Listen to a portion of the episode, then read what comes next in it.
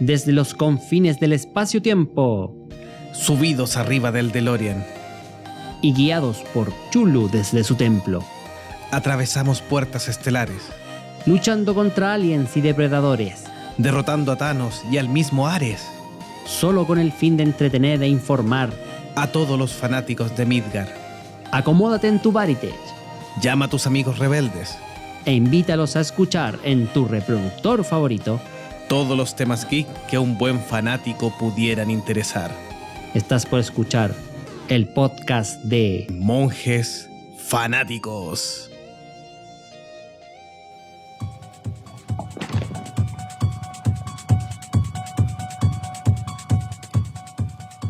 Bienvenidos nuevamente a otro episodio de terror de Monjes Fanáticos. ¡Uh! ¿Cómo está, monje Jovito? Uh, bien, fantasmagórica noche muy cercana a Halloween, octubre, el mes del terror. ¿Cómo están todos?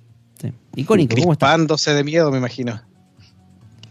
Muy bien, chiquillos, gusto estar de nuevo compartiendo con ustedes y con los que nos escuchan en esta noche especial. Es perfecta para contar historias de susto, de terror, aunque no sé si logremos asustarnos, especialmente a Meteoro que parece que es inmune. Eh, claro. Tiene los Oye, nervios oye. ceros. Oye, el par de hueones no podía, no podía empezar el programa de una forma menos ñoña, weón, que de ahí. "Woo". ¿Qué mierda fue eso, weón? Ya está curado. ya está Bueno, borracho. a todos mis niños ratas que deben estar felices. Algunos aquí en Chile viendo Thor, Ragnarok, que lo están dando en un canal local. A los ¿En que el mismo del informe espacial? ¿No? ¿Ese no? eh, eh, en el que sale Doctor Strange, weón. ¿Cómo es Thor Ragnarok? weón? No. Y eh, a los que a los niños rata que están en que nos siguen desde fuera de las fronteras chilenas que deben estar haciendo cualquier cosa que se les dé la puta gana y no me interesa. Eh, gracias por estarnos escuchando. Bueno, por supuesto, también se nos suman al chat ahí Carlos Espectro que dice por fin escucharlo en vivo y en plena transmisión. Gracias, Carlos, por estar con nosotros. Un tal Qué mongicónico bueno. que dice ya casi estamos. bueno, hola. Sí, Eh, Eduardo. Benítez que dice hola, saludos desde Paraguay. Ahí está lo- lo- el fan club de Meteoro en Paraguay. Lo saludamos y Sí. que nos. Un Guaripolo, el, el monje Guaripolo, el favorito de, Claro. de los fanáticos. de los fanáticos de, de monjes, sí. Carlos dice que está viendo Guerra Mundial Z y, eh, en algún canal de televisión. Pero bueno, y, y siendo acompañado por los monjes. Qué buena película esa Guerra Mundial Z.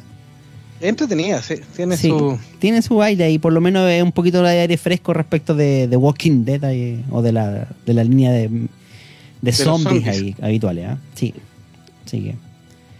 Bueno, ¿de qué vamos a hablar en este episodio? A ver, cuéntenme. ¿De qué vamos a hablar? ¿De deporte, del Mandalorian, el Mandalorian que empezó la segunda temporada? ¿O vamos a hablar de los Segunda relatos de terror, como dijimos? No, uno- unos relatos cortos para ir amenizando el. el ir amenizando, ¿cómo se llama? La, la noche de Halloween, las historias y todo. Y conversar Bueno, hoy día no, hoy día no, Halloween, pues bueno, mañana. No, hoy día, si algunos recuerdan, algunos recuerdan, tal vez los más viejitos, van a recordar que hoy día, bajo cierta historia, en ciertas películas y en ciertos cómics también, hoy día se conoce como la Noche del Diablo. Sí, la noche previa a Halloween y mañana la noche de los muertos y, el día de todos los santos, después dependiendo los lugares. Hay distintas historias, ¿eh? Sí, es verdad. así que Ha- Halloween nace, eh, tiene una mezcla de, de posibles em, Orígenes. Orígenes. Eh, hay algunos que dicen que es una fiesta totalmente pagana, eh, culto a la tierra, a las cosechas, y tiene que ver con un poco con el cambio de estación, em, que para algunos casos es primavera y para otros casos es el inicio del otoño o, despedir, digamos, el, el verano para el hemisferio norte. Otros eh, tienen relación con la noche de las brujas y que casi es una noche demoníaca y malvada. Eh, y algunos también le dan algún cariz un poquitito más religioso con el tema de todos los santos. Em, para bien o para mal, obviamente tiene sus distintos significados, sus distintos usos, pero todo depende de, de con el cariz con que se le mire y se le celebre. Así que, y tiene la parte divertida y juvenil de em, el, tema de los disfraces y los niños pidiendo dulce. Sí, esa es la mejor Esta parte. cuestión, Lo que yo había escuchado era que era una tradición celta. Como dice Jovito, tiene que ver con el fin del verano, la época de las cosechas y el comienzo del, invierno, que en las civilizaciones más primitivas era una época muy, muy temida, de incertidumbre, de, de terrores, de noches largas, de probables hambrunas, mucha gente no pasaba el invierno, moría. Entonces había como mucha celebración previo a la llegada del invierno y también venía esta fiesta que tenía como elementos medio eh, tenebrosos. Eh, después el catolicismo tomó todas estas cosas y la- las tomó para sí, las adoptó y le inventaron esta cuestión del Día de, de Todos los Santos. Eh, si tú revisas el, el origen de la palabra Halloween, y no lo sabía, lo averiguó hoy día, eh, tiene que ver con víspera de todos los santos, que en inglés es All Hallows Eve o All Hallows Evening. Y eso lo hicieron como mezclar las palabras y quedó como Halloween. Y las distintas tradiciones que tienen los anglosajones respecto a esta fecha también tienen su origen en, en los celtas. Por ejemplo, decían que eh, en los celtas dejaban en las puertas de sus casas en esta fecha eh, ofrenda a los dioses, especialmente a los dioses de la muerte, que consistían en, en frutas o en cosas eh, ricas para comer, que tienen una contraparte moderna que es los dulces que se le entregan a los niños que van a que van a pedir a las casas. El azúcar. ¿Qué opinan ustedes de, de esta fiesta? Porque hasta hace unos años en Chile no existía. Cuando nosotros éramos chicos, esto era Un de las películas nomás. Exacto, sí. Y ahora está súper de moda. O sea, mis hijos esperan todo el año la fiesta de Halloween. Les encanta disfrazarse de, de monstruos. Y es una cosa tan nueva para nosotros como, bueno, es una costumbre adoptada. Le queda un poco lejos el aro angelical, don. Sí, lo don estoy, lo estoy, lo estoy acomodando para verme un poco No, más no, ya. Es como eso, es como eso, es como esos aros de los ángeles de. Claro. Eso, ahí- ahí- por ahí más o menos tiene que verse. Ahí, claro, weón, es Claro. como Kaiosama, weón. Ponte sí. gorrito en los lentes, Como. Kaiosama, sí. No, lo chistoso es que ahora, claro, en Chile se ha adoptado la misma cultura y la misma tradición que hicieron en Estados Unidos de esto de salir a las casas a pedir dulce. De hecho, para lo- los comerciantes se han sobado las manos, bueno, excepto este año con la pandemia, pero para efectos de venta de dulce, claro, ahora con alcohol gel. em, em, vendiendo dulce, teniendo que esperar a recibir visitas inesperadas de cabros chicos que no conociste nunca que existían en tu barrio y después ver las consecuencias de la sobredosis de azúcar a eso de las 3 de la mañana con niños hiperactivos saltando arriba de la cama, que eso sí que es de terror porque tú querías, lo único que querías dormir. así, que, así que ya saben ya. Pero igual se pasa bien, entretenido. Me acuerdo que la primera salida fue como a los dos años, los niños y estaban felices, no, no cachaban ni una, pero fuimos a pedir dulce y, y los veían tontiunos y les daban dulce y después yo me los comí todos. Esa fue la historia de terror. Pod- ¿Podría ser entonces una fiesta financiada por el colegio de dentistas También puede ser. para después obligar a los O la, padres indu- o la a llevar industria a del- de a las su hijo. cañas de azúcar. Claro, la caña de azúcar, la de los dulces? claro. ¿Qué más? Pensaba que finalmente yo creo que no ha- hacen falta motivos para tener fiesta, así que da lo mismo que sea una fiesta robada o copiada de los gringos. Si los niños la pasan bien y los adultos, bueno, también la pasamos bien, ¿cuál es el problema? Claro, es verdad. Pienso más o menos igual, independiente que, bueno, una copia, una copia descarada y mal hecha. Sí, bueno, cabros chicos la pasan bien, weón. No, Y uno también la pasa bien, les tira agua, weón, asusta. pasa ahí bien, weón. no, Dulce o muerte. claro. Dulce o muerte y córrete, pendejo culiado, weón. A veces hay una mamá más o menos sexy al lado del cabro chico, weón. La tía zorripeta, weón. Eh, No, está bien. No te vayan a escuchar nomás que te van a pegar y no te van a dejar llegar a la Me van a casa. sacar la chucha, sí sé, Sí. weón, pero... No te van a dejar Se va a llegar poner de casa. terror la cosa. Claro, ahí, ahí Una- se pone de terror. Sí, Una buena técnica también es cuando te golpean mucho las puertas, empezar a regalarles, por ejemplo, mandarinas o, frutas. Sí, frutas.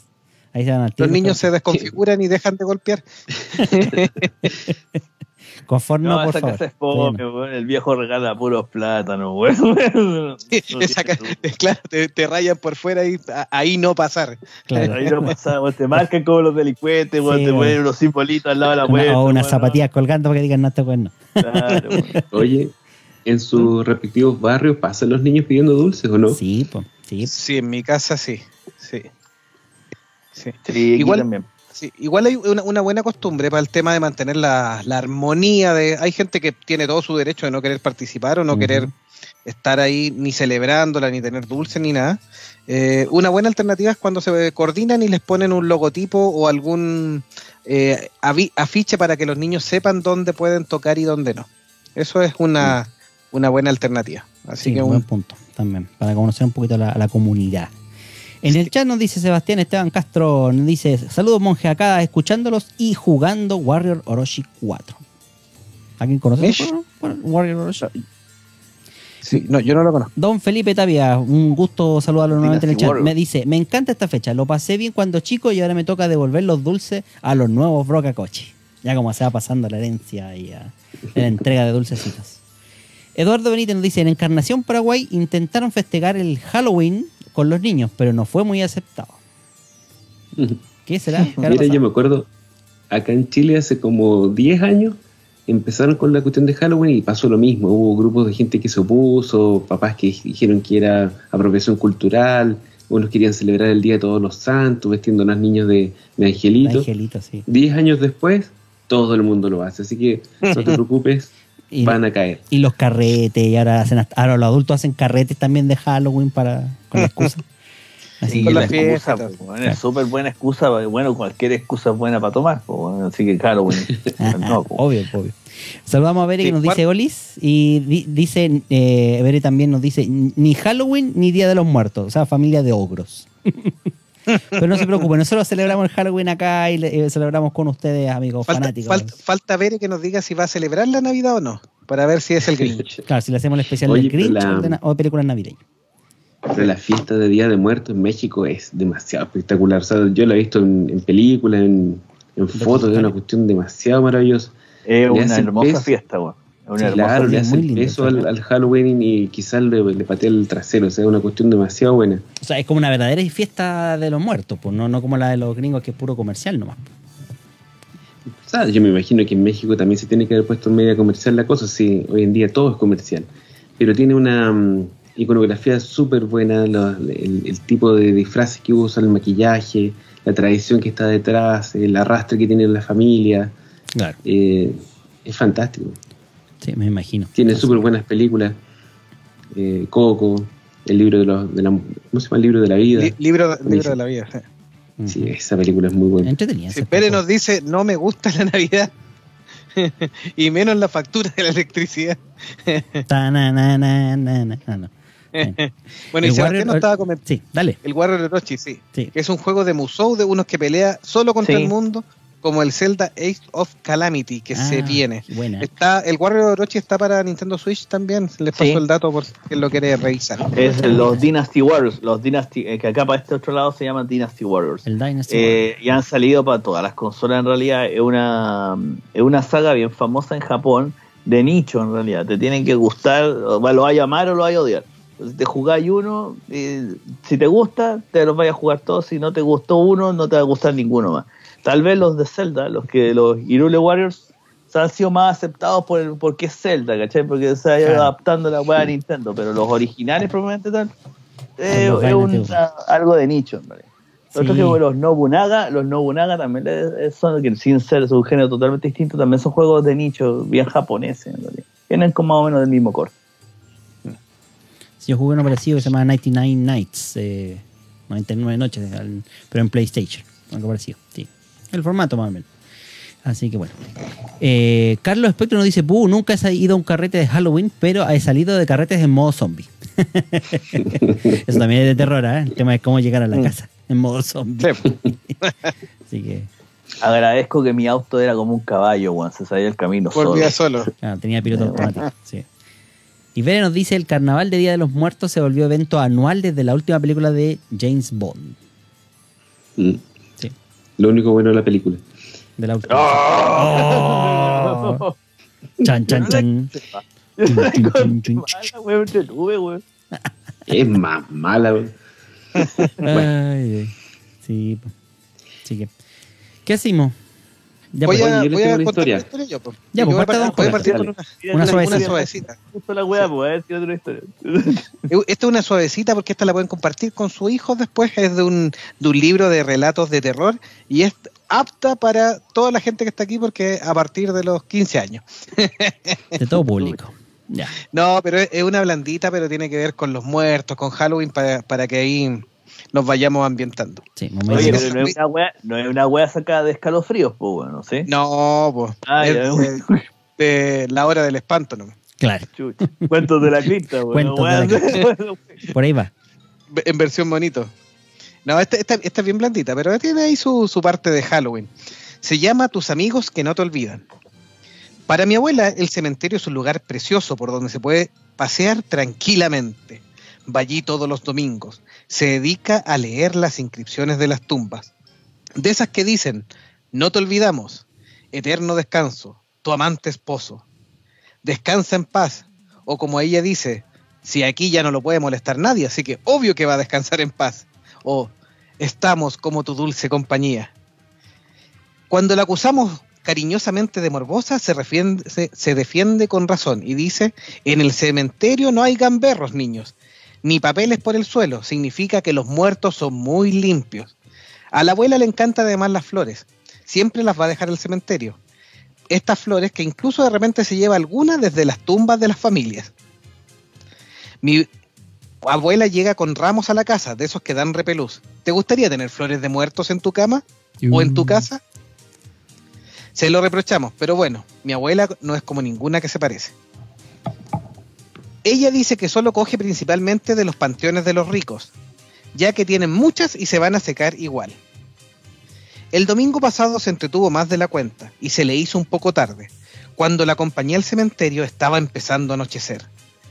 Traté de convencerla que lo dejara para la siguiente semana, porque me da respeto entrar allí. Ni hablar, dijo mi abuela. Los primeros domingos del mes son los mejores. La gente acaba de salir pagada y trae los mejores ramos. No pienso perdérmelo. Cuando llegamos, el enterrador, viejo amigo de mi abuela, estaba cerrando la cancela, así que yo creí que me había salvado. Pero no, mi abuela insistió y él la dejó entrar. Incluso le pasó la llave y le dijo que cerrara el candado al salir y que dejara la llave escondida bajo la piedra. Total, los muertos son de los más honrados. Siempre se puede ser peor de lo que uno imagina. Estábamos solos. Al atardecer, mi abuela y yo en el cementerio. Ya habían pasado las nueve. Y de repelús que se pone a llover a cántaros. Tuvimos que refugiarnos en un panteón. La lluvia parecía murmurar, y a mi abuela la escuché murmurar algo, pero no la entendí. De la nada, sin temor a hacer el ridículo, parecía que los viejos les gusta hablar con las paredes. Sería terrible que yo me pusiera a hacerlo, porque me tomarían por loco. Pero mi abuela, todo el mundo la encuentra, solo estrafalaria. Estaba est- fastidiado y no me hacía gracia, pero mi abuela hablaba sola sin parar. Me volví para pedirle que se callara y pensar en una solución, cuando al darme vuelta, vi con espanto que no estaba hablando sola, sino con un muerto, amortajado blanco y ya medio descompuesto. Cogí una piedra del suelo y lo amenacé. Ella me miró como si hubiera pedido el juicio. ¿Qué haces, Juan? Ten un poco de educación. Vas a espantar a Sebastián. Yo asustar a ese ser repugnante. Lo cierto es que me miraba trastornado. Sebastián, lo siento, dice mi abuela. Mi joven nieto se llama Juan. Este es Sebastián, un viejo amigo. El cadáver me tendió la mano, cosa que me dio asco. Pero asustado y impávido, yo se la cogí. No sé cómo me encontré bajando a la cripta. Bueno, los muertos tienen que tener algunas facilidades. Te duele la artrosis ni te cansa. Ya no te duelen más.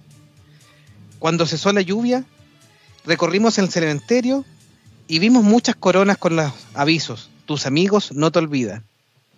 Después de aquella noche, mi abuela me dice que ella normalmente va a las fiestas y sigue en reuniones con sus amigos. Que le desean, estate mal de salud, te esperamos pronto.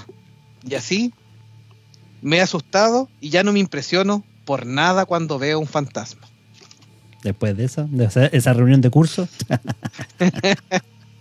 Son como la reunión de curso de los Simpsons, más o menos. Sí, este, este relato blandito. Tiene, tiene algunos elementos de terror bien, bien entretenidos. Una abuela loca. eh, como les comentaba, es, una, es un cuentito juvenil. Se, está en un libro que se llama Historias de Terror. Es bien simpático, es para jóvenes. Y tiene varios puntos de- del terror. El, el celebrar los muertos, la noche de los muertos. Está muy cercano a Halloween. eh, tiene algunas cosas locas ahí. Pero era algo para que empezáramos a amenizar estos relatos cortos. Está bien, está bien. Me parece interesante. ¿ah? ¿Qué Oye, opina? me Me- gustó. ah, perdón. Dale. ¿Se- ¿Te Sí, gustó? Te lo voy a pedir, de- sí, te lo voy a pedir después para leérsela a los niños.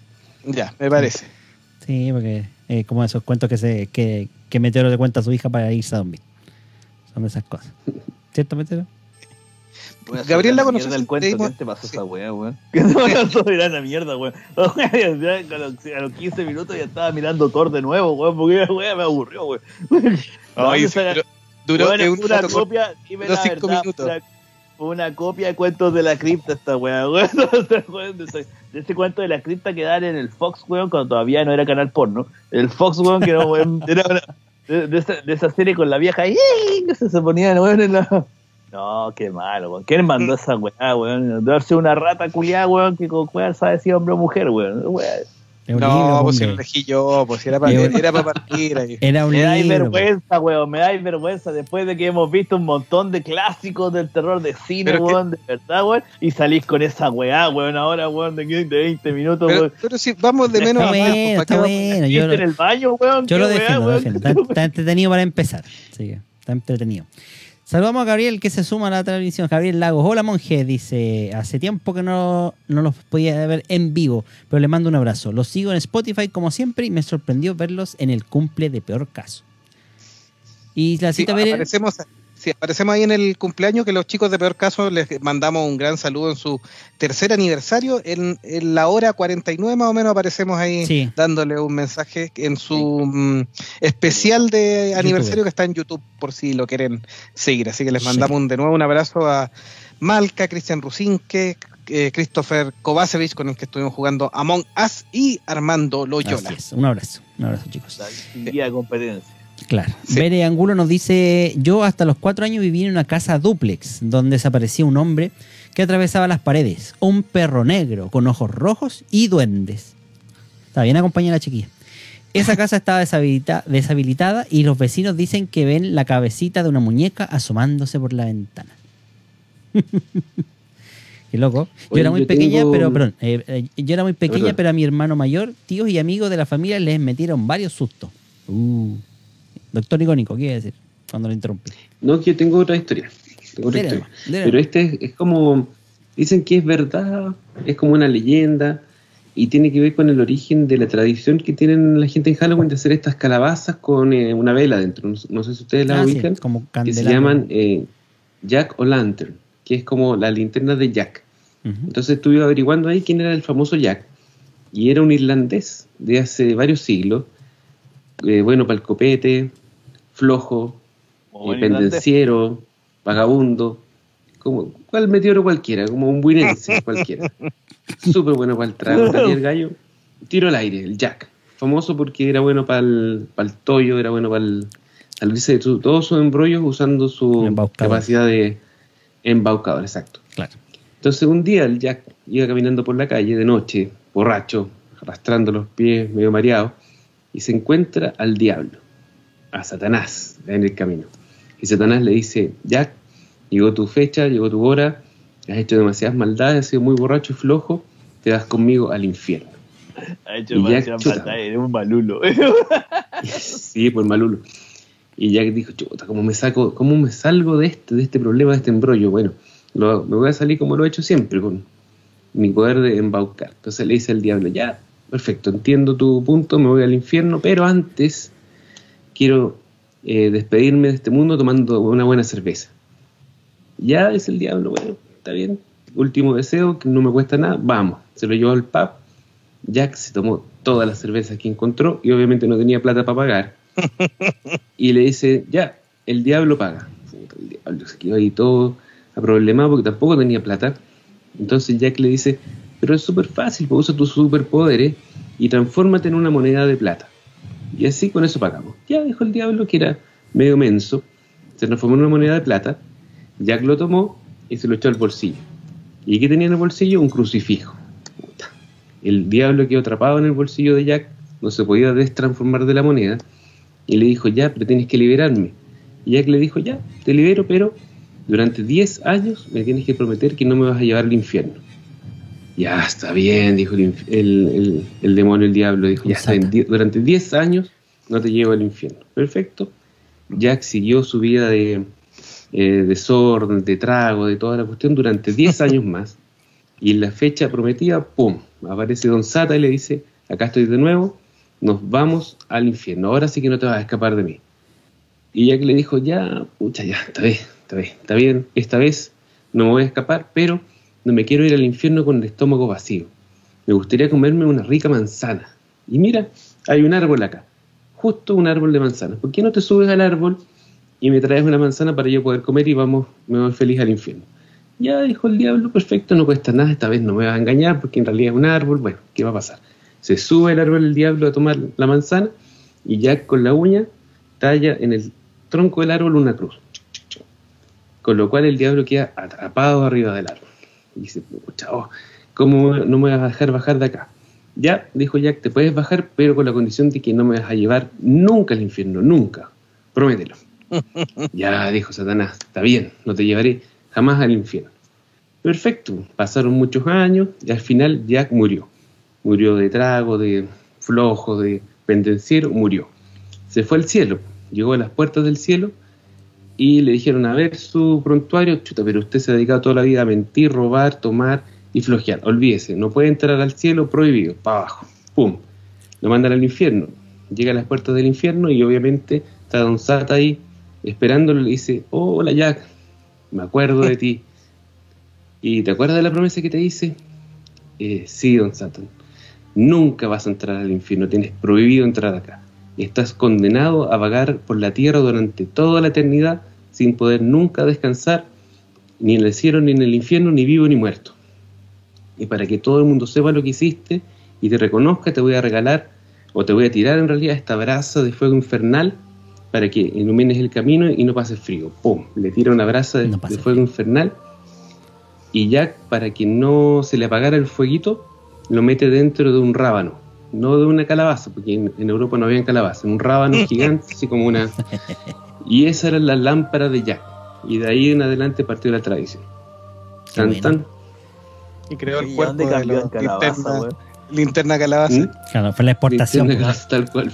La, la exportación ahí, bueno, no habían rábano en el momento que la, hicieron alguna película en Estados Unidos, la pusieron calabaza. y Acá, la- acá, sí, acá podríamos decorar sandía, ¿eh? no es mala. Sí, pero no hay tiempo de sandía. Oye, una vez lo hice Casi, con un casi. melón chiquitito, weón. Un melón chiquitito. Hicimos la misma, weón. y Hicimos una velita. ¿Cu- ¿Cuánto no te dirían preferirle con vino que con, que con una vela? Es que ya, ya no le quedaba nada al melón, después se habían tomado todo. Entonces lo habíamos vuelto, le hicimos una carita feliz, weón, y pusimos una de esas velitas chatitas, Claro. que ponen para ambientación. Y lo, lo pusimos adentro de la- del melón y iluminaba súper bonito. Se veía bien lindo, weón. A mí Sí. me dio risa esta historia porque acá en Chile hay como hartas historias populares que son como del mismo estilo. ¿De El guaso pillo que engaña al diablo con, Sí, con- rellena aquí distintas situaciones. sí, sí, es verdad. Hay como la, la trampita y el embauco, sí. Me acordaba yo cuando Beri nos contaba lo de la casa esta embrujada con bichos y que incluso se apareció una casita de muñeca, de una leyenda que ocurre precisamente en México, de una isla de las muñecas. ¿ya? Esta isla que se encuentra en, en la zona conocida como Xochimilco, ¿ya? que es una, una isla que en realidad se convirtió en una especie de lugar turístico, pero donde realmente es una isla donde van, eh, eh, se le llama el cementerio de las muñecas, porque está lleno, lleno de muñecas y que, y que en realidad la isla, esta isla de las muñecas tiene una historia detrás que en, realidad es como bastante, bastante extraña, ¿ya? Eh, de hecho, la isla se encontraba habitada, había solamente una pequeña casa habitada por Julián Santana eh, Barrera, que vivió por más de 25 años en el lugar. Este hombre falleció en el 2001, ¿ya? Por lo, lo tanto, la casa estaba vacía, bastante mal cuidada, obviamente, y con cientos de muñecas o pedazos, porque en realidad incluso se encuentran muñecas colgando, algunas del cuello, otras clavadas en estacas, eh, eh, y muchas tanto dentro como en el alrededor de la casa esta que les comentaba, ¿ya? Y la isla, eh, o sea, la historia de esta isla se data más o menos de los años 50, donde este señor Julián vio el cuerpo de una niña que apareció flotando cerca del, del canal que, que- cercano a la isla y la encontró enredada entre los lirios al- eh, la- de- cerca de la orilla. ¿Ya? Este hombre entonces que se encargaba de, de- de cuidar un poquito el, el- el sector y el lote totalmente solo, no alcanzó a salvarla y quedó bastante espirituado. Entonces dicen que el fantasma de la niña se aparecía por el sector, por el sector de la isla. Y de alguna manera eh, eh, empezaba a escuchar gritos, llantos alrededor de la isla, supuestamente producidos por la, el- esta niña que falleció en los alrededores. Ya quien buscaba una especie de, protector o de intento de ser salvada, pero que nunca pudo ser concreto. El asunto de más impactante fue que eh, en algún momento apareció una muñeca flotando poco tiempo después del- de haber sido enterrada la, niña esta que, les comentábamos que había encontrado muerta en, la isla. Y, esta muñeca en realidad era como un poco de símbolo, un símbolo de la misma. Dicen que podría ser una posesión de esta, de esta niña ahí que fue muerta. Ahora, la, la muñeca en realidad Julián la usaba como una especie de protección. O sea, creía que el, tema de la muñeca había sido un regalo de esta niña muerta como para protegerse de estos posibles fantasmas y espíritus que lo vienen a visitar.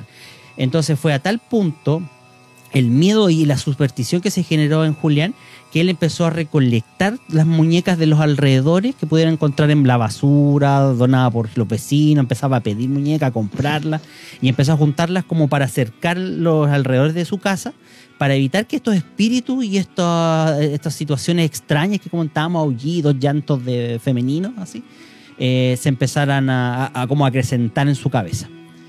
Eh, a raíz de ello comenzó a, encontrarse muñecas abandonadas en canales y esta las fue también como de, decidiendo colgar. Yo creo que un poco mm, metiendo un poquito de, esto al resto de la comunidad, tal vez un morbo ahí que, que ayuda a incrementar la leyenda. Eh, pasó a tener poco más de 1500 muñecas de distintos estados, distintas situaciones. Y son muñecas aban- abandonadas, así que están en situación terrible. O sea, quienes han ido a visitar la isla y ven ahí, hay fotografía en internet, lo pueden buscar como la isla de las muñecas. Eh, muchas de estas están incompletas, le faltan extremidades, le faltan ojos, como te digo, hay cabezas empaladas de las muñecas estas, eh, incluso las cuencas vacías, eh, pero todo se supone que era como una especie de protección para lo que realmente era del terror. Y mm, bueno, el, el- ¿cómo se llama esto? El año 2001, la fecha en que Julián Santana fallece, eh, justamente estaba cerca de uno de los canales de- que, eh, del lugar y para mm, acompañar a un sobrino que había ido a visitarlo y que lo había invitado a pescar. Allí confesó que sentía el canto de una sirena. Una sirena que decía que a, a esa altura él pretendía llevárselo hacia el mar y que hace mucho tiempo lo estaba persiguiendo. ¿ya? En un momento dado, este sobrino fue a ver cómo se encontraba un ganado que pastoreaba dentro de esta islita en la zona. Y cuando regresó, el tío yacía flotando en el río. Finalmente, esta autopsia reveló que la muerte había sido de un infarto por el susto. Desde aquel momento entonces es que los, vecinos circundantes del lugar llaman a ese lugar la isla de las muñecas, un lugar que en el silencio se entremezcla con la tragedia y este misterio extraño. Dicen que cada noche las terribles muñecas son poseídas por el espíritu de la niña que acompañaba a Julián en sus últimos días. Me acordé investigando historias de terror, me había encontrado con esta leyenda. Yo no la quise poner porque era- no era como. Porque al final convirtieron un poco en una atracción turística. ¿eh? No es que sea una historia de terror como tal, pero esta isla de la muñeca la convirtieron en una atracción turística y la historia detrás, que es la que le estaba contando yo, es como la en realidad la que es para pensar, así como, como una persona puede volverse trastornada por una.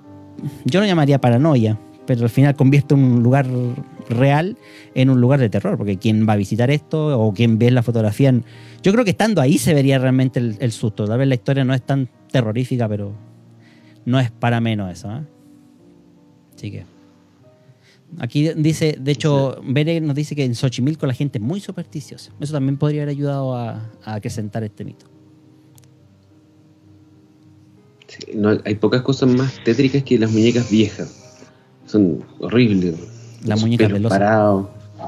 Oh, Ya, el susto de las muñecas viejas, güey. oh, son horribles. Es que las muñecas de los antiguas son, tienen una forma, una cara tétrica, así como que de verdad. Sí, pues como que- tratan de hacerlas reales y eso genera cierto Sí, nivel de temor y todo eso. sí. No, sí, la verdad es que sí, es perturbador. Eh, algunos, algunos modelos son perturbadores. Pero no ahí que den miedo.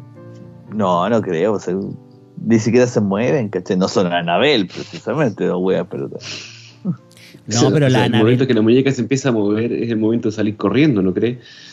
Pero que yo he visto muñecas moverse solas, weón, y jamás es como para salir corriendo, weón. ¿Pero tú has visto alguna vez la foto de la Anabel real? Sí, no da ni susto la No, weá, una para muñequita de trapo.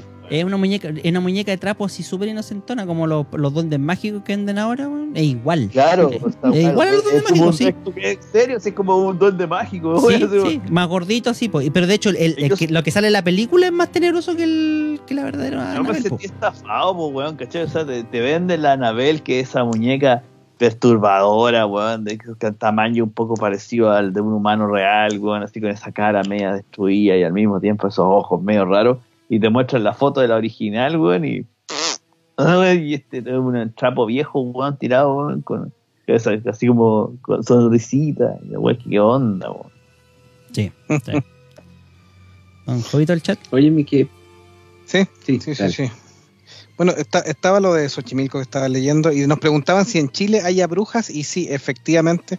Eh, Chile es un país lleno de mitos y hay una parte en particular, sobre todo en la zona sur de Chile, donde es casi, casi digamos que nosotros le robamos un pedazo de, de tierra a los brujos porque es la isla de Chiloé donde se supone que hay muchos, muchos brujos. Eh, así que ahí tenemos varias historias y varios mitos para, para nombrar Acá, siempre. eh, em, sí, es una tierra de brujos, aquí cerca, aquí en la zona de, Sí. donde vivo yo, en la zona de Bichuquén, precisamente una zona de tradición de brujas, un encuentro de brujas, en eso dicen que todavía quedan, yo no he visto ninguna. Eh, y eh, como dice Jobo, en la zona de Chiloé, lo que se conoce como la brujería, la witchcraft, que incluso se nombra en el universo DC, en Constantine, en Hellblazer, se nombra la brujería, eh, y que precisamente es en Chiloé, que es donde un lugar de una secta de brujos muy poderosa y con poderes malignos bastante importantes. Ahora, de eso relacionado a lo que sale en el cómic con lo que, lo que es la brujería de verdad, el mito chilote de la brujería, eh, no sé si sean tan iguales, pero dicen que sí, que son. Y tenemos a varios brujos, yo me acuerdo que en el sector de donde yo vengo, eh, había muchos brujos en su época eh, que se transformaban en aves en la noche. El mito decía que no, nunca tienes que, cuando lo ves como ave, nunca tienes que hablarle ni invitarlo a algo porque te lo va a cobrar. Y Sí, porque llegaba ese, ese se llama, en Chiloé se llama el chonchón, y es el que cuando uno, por lo menos aquí en Chile, nosotros hay una especie de ave que tiene un canto similar que es como el tutué, tutué, tutué. Y, y ese dicen que es un brujo volando. Sí, no, Oye, incluso. ¿y no era ese sí. que se sacaba la cabeza y hacía que la cabeza volara? ¿O estoy mezclando los mitos? No, parece que Eh, lo estoy mezclando. Sí, parece que lo estoy mezclando. Yo me- acuerdo que el chonchón es lo que está diciendo. El chonchón es lo que está diciendo Me- Meteoro, que es el nombre que le dan en Chiloé al brujo que estaba nombrando el Meteoro. chonchón, el chonchón que es el que está en Chiloé, como bien dice Jobo, y que incluso en la serie de videojuegos Castlevania, en uno de los Castlevania sale el chonchón. Sale el chonchón con su nombre y es tal cual como lo, como lo describe la, la mitología. Se- lo diseñaron como enemigo, obviamente tú ahí en la plena etapa, weón, y le pegáis un latigazo, weón, ah, se murió el weón. Pero el, eh, si tú, tú miras el personaje, el chonchón es una descripción bastante correcta de él. Y después yo supe, por otro lado, de que los programadores de Konami eh, se habían basado en la mitología chilota para ese perso- ese enemigo en particular. No me acuerdo en qué Castlevania, entonces sí en el Symphony of the Night, pero en uno de los Castlevania sale el chonchón. Ahora la otra weá Oye, el- escucha, escucha, escucha, escucha. Eh, Estoy leyendo la descripción aquí en Wikipedia. El chonchón se presenta como una extraña ave de plumas color gris ceniciento formada a partir de una cabeza humana, de la que nacería garras afiladas y unas enormes orejas que usa a modo de alas para volar. Esta criatura emitiría un fatídico grito que sonaría ¡Tue, tue! ¿Ven? Si no estaba tan Dale, dale de perdido. nuevo, dale de nuevo. Pero los no, efectos espaciales, los Para efectos toda, no me nuestra, para toda nuestra audiencia, por favor, eh, tanto Deleítanos, en el deleítanos. Vamos. Ah, güey. No importa, tenemos la grabación original. Toe, toe. Pero en realidad Chi- Chile es un país lleno de mitos, sí es cierto, y la región de Chiloé es particularmente interesante porque su mitología es tan eh, distinta a lo del resto del mundo y tan rica, y tiene tanto detalle que pasa esto, porque los escritores extranjeros de repente se, se enteran de esto y lo agregan a, su, a sus narrativas porque es muy divertido. Sí. Y lo Pérez que nos preguntaban dice- de la... Dale nomás. Dale, dale. No, Pérez nos decía, No, en que- México tenemos nahuales, hombres lobos, aluches, duendes, la llorona. Así que, La llorona. el chupacabra. Y Eduardo Benítez decía, en Pokémon existe uno que se llama Vanetti, que es la representación de los muñecos abandonados, que es lo que estaba comentando eh, Delagun. Así que, y Carlos Espectro nos dice respecto a lo mismo que tú estabas hablando, de hecho hay documentos legales de un juicio a un grupo de brujos de Chiloé, creo que eran de la recta provincia, eh, así que eso. Y la Vere nos dice, tienen un monstruo que chupa saliva, sí, hay uno que se alimenta de la saliva de la gente. Sí, es una mitología bastante rica la de esa isla, en realidad comparado con la mitología del resto de nuestro país. Eh, y en cuanto a la brujería, tenemos varias zonas de brujo aquí en Chile. Hasta Chiloé, como te digo, aquí en el sector del Maule también, en la zona central, en la región metropolitana también. Eh, hay indicios de ciertos actos maléficos y, eh, asociados a la brujería, propiamente tal. Sobre todo los sectores más australes. En la zona norte no tengo tanto conocimiento, ya que ahí la mitología se mezcla mucho con lo que es las culturas prehispánicas, lo que es los incas y todo lo demás. Entonces, no, ahí eh, la, la mitología es de otro tipo. Pero más hacia la zona central y sur de nuestro país, sí, hay una rica mitología Tenemos brujería, sí. asociada a la brujería y a las artes oscuras. Sí. Mm.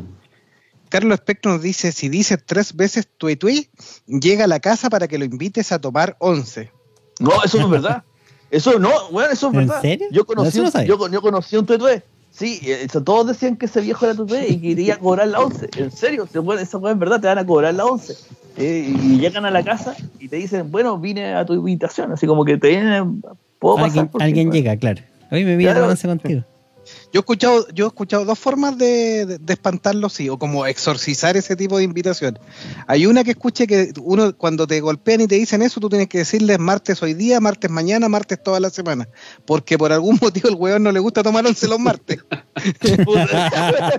Tendrá algún compromiso, una ida al dentista, No no sé, ah, pues. chucha, es martes, no, vuelvo. No puedo, tengo, día, tengo carrete, tengo, no, no sé. Tengo podcast Sí, que la- no sé. Sí, y la otra forma que he escuchado de exorcizar, esa me parece chistosa, pero me parece un poco más razonable. La otra que he escuchado es que tenéis que garabatearlo. Pero en realidad, si el weón no es un totué y lo garabateáis, yo también me enojaría. Así que yo creo que esa es más peligrosa. Claro. Así que. No, sí, eso te la cobran. Los tuetués dicen que te cobran la invitada a las once. A la- O a la hora del té, para nuestros aur- eh, escuchas y nuestra- nuestros amigos fuera del país. Bueno, yo viví muchos años en una zona de Chile que es la Araucanía, donde hay muchas tradiciones también, no tanto como en Chiloé, pero tienen como la misma, el mismo origen, que es el, el pueblo mapuche. Y en, en la Araucanía la gente todavía vive mucho eso, es un, un sector bastante rural. Y hay mucha brujería, mal de ojo y todo ese tipo de cosas. Y la medicina tradicional está súper viva dando tratamientos para estas cosas. Entonces me pasó una vez que llegué a la casa, en ese entonces estaba recién casado, no tenía hijos, cansado de noche, qué sé yo, y me fijo y al lado de la puerta de la casa estaba como la tierra media suelta. Y dije, ay, qué raro. Me puse a escarbar un poquito para ver qué había pasado, pensé que había sido un, un perro, un gato, que de repente pueden estar ahí haciendo tonteras, y encontré un pollo negro, una gallina negra muerta en la puerta. Chuta, yo no soy supersticioso, pero es ominosa. po. O sea, no necesitáis tener mucha imaginación para darte cuenta que eso no podía ser nada bueno. Ya, nos urgimos un montón, le conté a mi esposa, también surgió. Y fuimos al otro día a hablar con los facilitadores interculturales que eran funcionarios en el hospital, eh, que eran de origen mapuche, que manejaban todo este tipo de información. Pucha, se pusieron lívidos, pálidos. Doctor, me dijeron, está fregado, le echaron una brujería, magia negra de la más poderosa, está perdido. Tiene que hacer esta ceremonia para purificarse, vale, no sé, 150 lucas. Y Tiene que rajar me- con un asado para toda la familia. Eso, y claro, ahí pues, mágicamente se me quitó el miedo porque, puta, cuando ya tú te das cuenta que hay una segunda intención detrás, ya, ya dije, "Mm, no, lo vamos a dejar pasar por ahora. Ya, llegué a la casa, el pollo no estaba, porque todo esto había pasado como cuatro días y yo no me había atrevido a sacarlo, estaba ahí todavía, pero bueno, ahora ya no estaba. Ya, dije, los gatos eh, callejeros del barrio me hicieron el favor, se llevaron el pollo, sacado el problema. A los días, tres o cuatro días, apareció otro pollo, pero esta vez en el patio de adentro de la casa. O sea, alguien se había saltado el muro, o había llegado volando, o lo tiró con magia desde, otra, desde otro lugar. Estaba el pollo ahí en mi patio. Y ahí me dio rabia porque habían roto las plantas que yo había plantado para poner el famoso pollo. Entonces, sin decirle a nadie, agarré la cuestión, le eché una bolsa y lo fui a tirar a un basurero. Tanto remedio, pues nunca más tuve ningún problema y sacando la cuenta hacia atrás tampoco me pasó nunca nada malo. Así que eh, intervención humana probablemente o de alguna manera le ganaba la magia negra. No sé qué opinan. Ah, yo tengo una historia de terror de, de ese estilo, así, pero y bien cortita. Una vez estaba, era un día sábado, me había levantado temprano y iba a empezar a hacer el desayuno y escucho pío, pío, pío, pío, pío, pío, pío, pío, así un pollo. Aquí en la ciudad, eh, totalmente Santiago acá, nada que, que, relacione con campo, nada. Y dije, pero ¿cómo un pollo?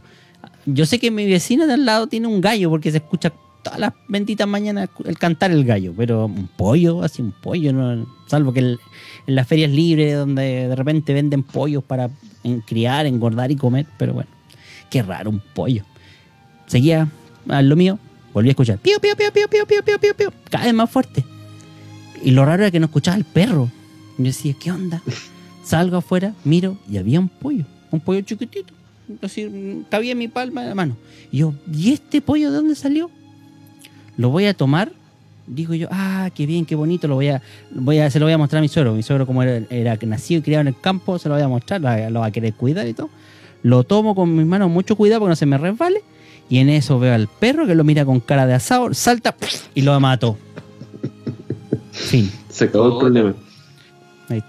Pero los perros siempre hacen eso, pues, verdad, esa weá, weón. Se comen los, se comen los pájaros, pues, weón. Tu perro te protegió. Claro. Así que estaría maldito, ¿De no sé. pero- Es que era un, era un pollo maligno, weón. Claro, era un pollo demoníaco, weón. maligno, weón. Pero ahí quedó, pues, el pobrecito, con el cuello colgando.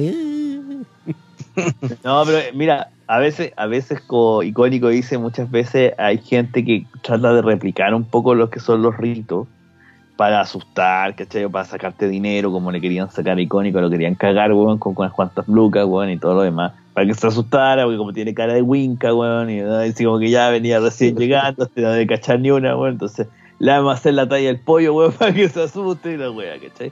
Pero hay otros, hay otros que sí, que hay ritos que son maléficos, que están, están este, ¿cómo se llama? reconocidos propiamente.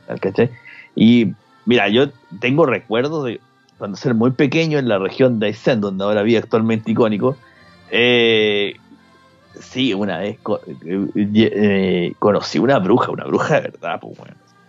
Era, muy pequeño, tengo los recuerdos así como muy vagos, pero la weá de casa, weón, era, no era una casa, era como una ruca, weón. Una weá así, bueno, muy rudimentaria. Y adentro era, era todo lo que te podías imaginar de la casa de una, de una hechicera, pues, weón. Una weá así que había hasta una marmita al medio, pues, weón. Y a la vieja algo le pidieron una pócima, weón, que o algo hizo en esa weá que era, era para era recuperar a una persona, que yo me acuerdo que era parte del grupo familiar. Y yo estaba ahí, la típica que ya era el cabro chico porque no tiene donde chucha dejarlo, weón. Entonces digo, Because Science también, weón, que le toca la weá de, de estar de repente en algunas partes donde no debería estar, weón. Y, y estaba. Y yo recuerdo esta señora, sí, era una. Ahí sí yo puedo dar fe de que esta vieja era una bruja, ¿verdad? Estaba era muerta ya, pues. Si ya la- a, la edad, a la edad que yo, cuando era chico, ya la vieja era vieja, weón. Así que debe estar eh, ardiendo en el averno, pues, weón, si todas las brujas van para allá. Pero esta, esta vieja era bruja, bruja seria, pues, weón. O sea, weón, te, daba susto de verdad la vieja, pues. Así. Y así tenía unas weas así pegadas en las murallas, weón, medias raras, weón. Así como que hay un montón de weas, no eran unas runas, pero eran unos dibujos medio raros, weón. Así, de verdad, weón. Yo creo que es parte de toda la mitología. Ahora debe estar muerta y enterrada la vieja, como te digo. Pero ya, pero ya no, no he vuelto a ver eh, a alguien que se dedica a cultivar este, este tipo de, de rituales, ¿cachai? Ni, ni de artes oscuras. ¿no? Y ya con la tecnología. La verdad es que la Meteoro. Meteoro, es cuestión de que te metes al diario los avisos económicos, dice eh, hipnosis, adivinación, se Ah, juntan parejas, sí. infalibles. Y sale- y sale el WhatsApp. Weón, esa Claro. te engañó la gitana, pues, weón. Sí, po. por la calle, weón, te leen cualquier weón en la mano, vos te la creís, pues, weón. Sí, no- también, pues. también pasa Es eso. la misma bruja, Carlos. Perdón, Meteoro.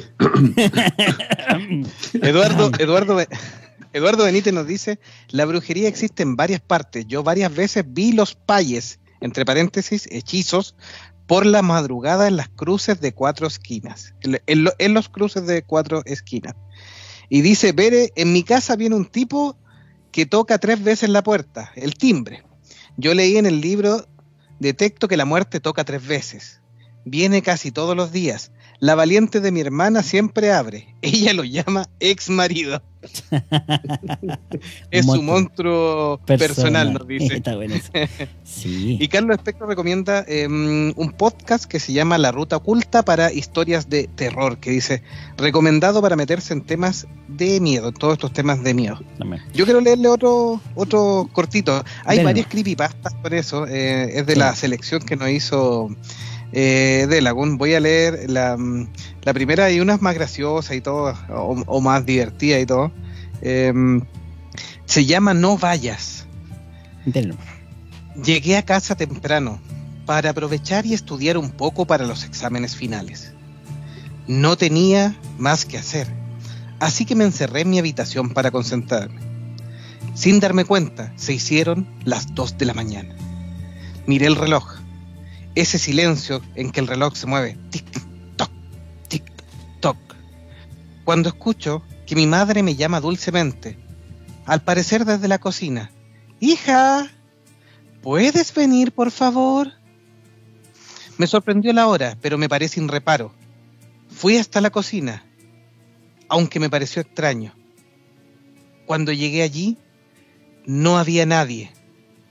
Pero vuelvo a escuchar una voz, que era la de mi madre, y me dice, no vayas, hija, yo también escuché esa voz.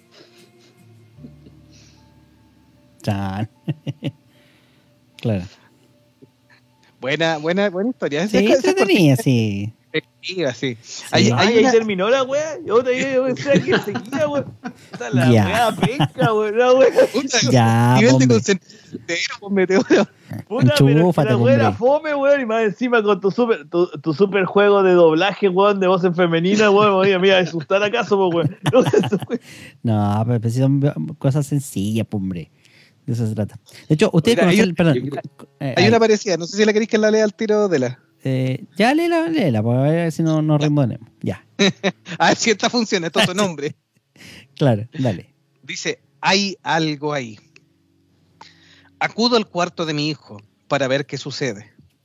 Pues despertó en la madrugada con gritos ahogados mientras se escuchaban algunos golpes fuertes en su habitación.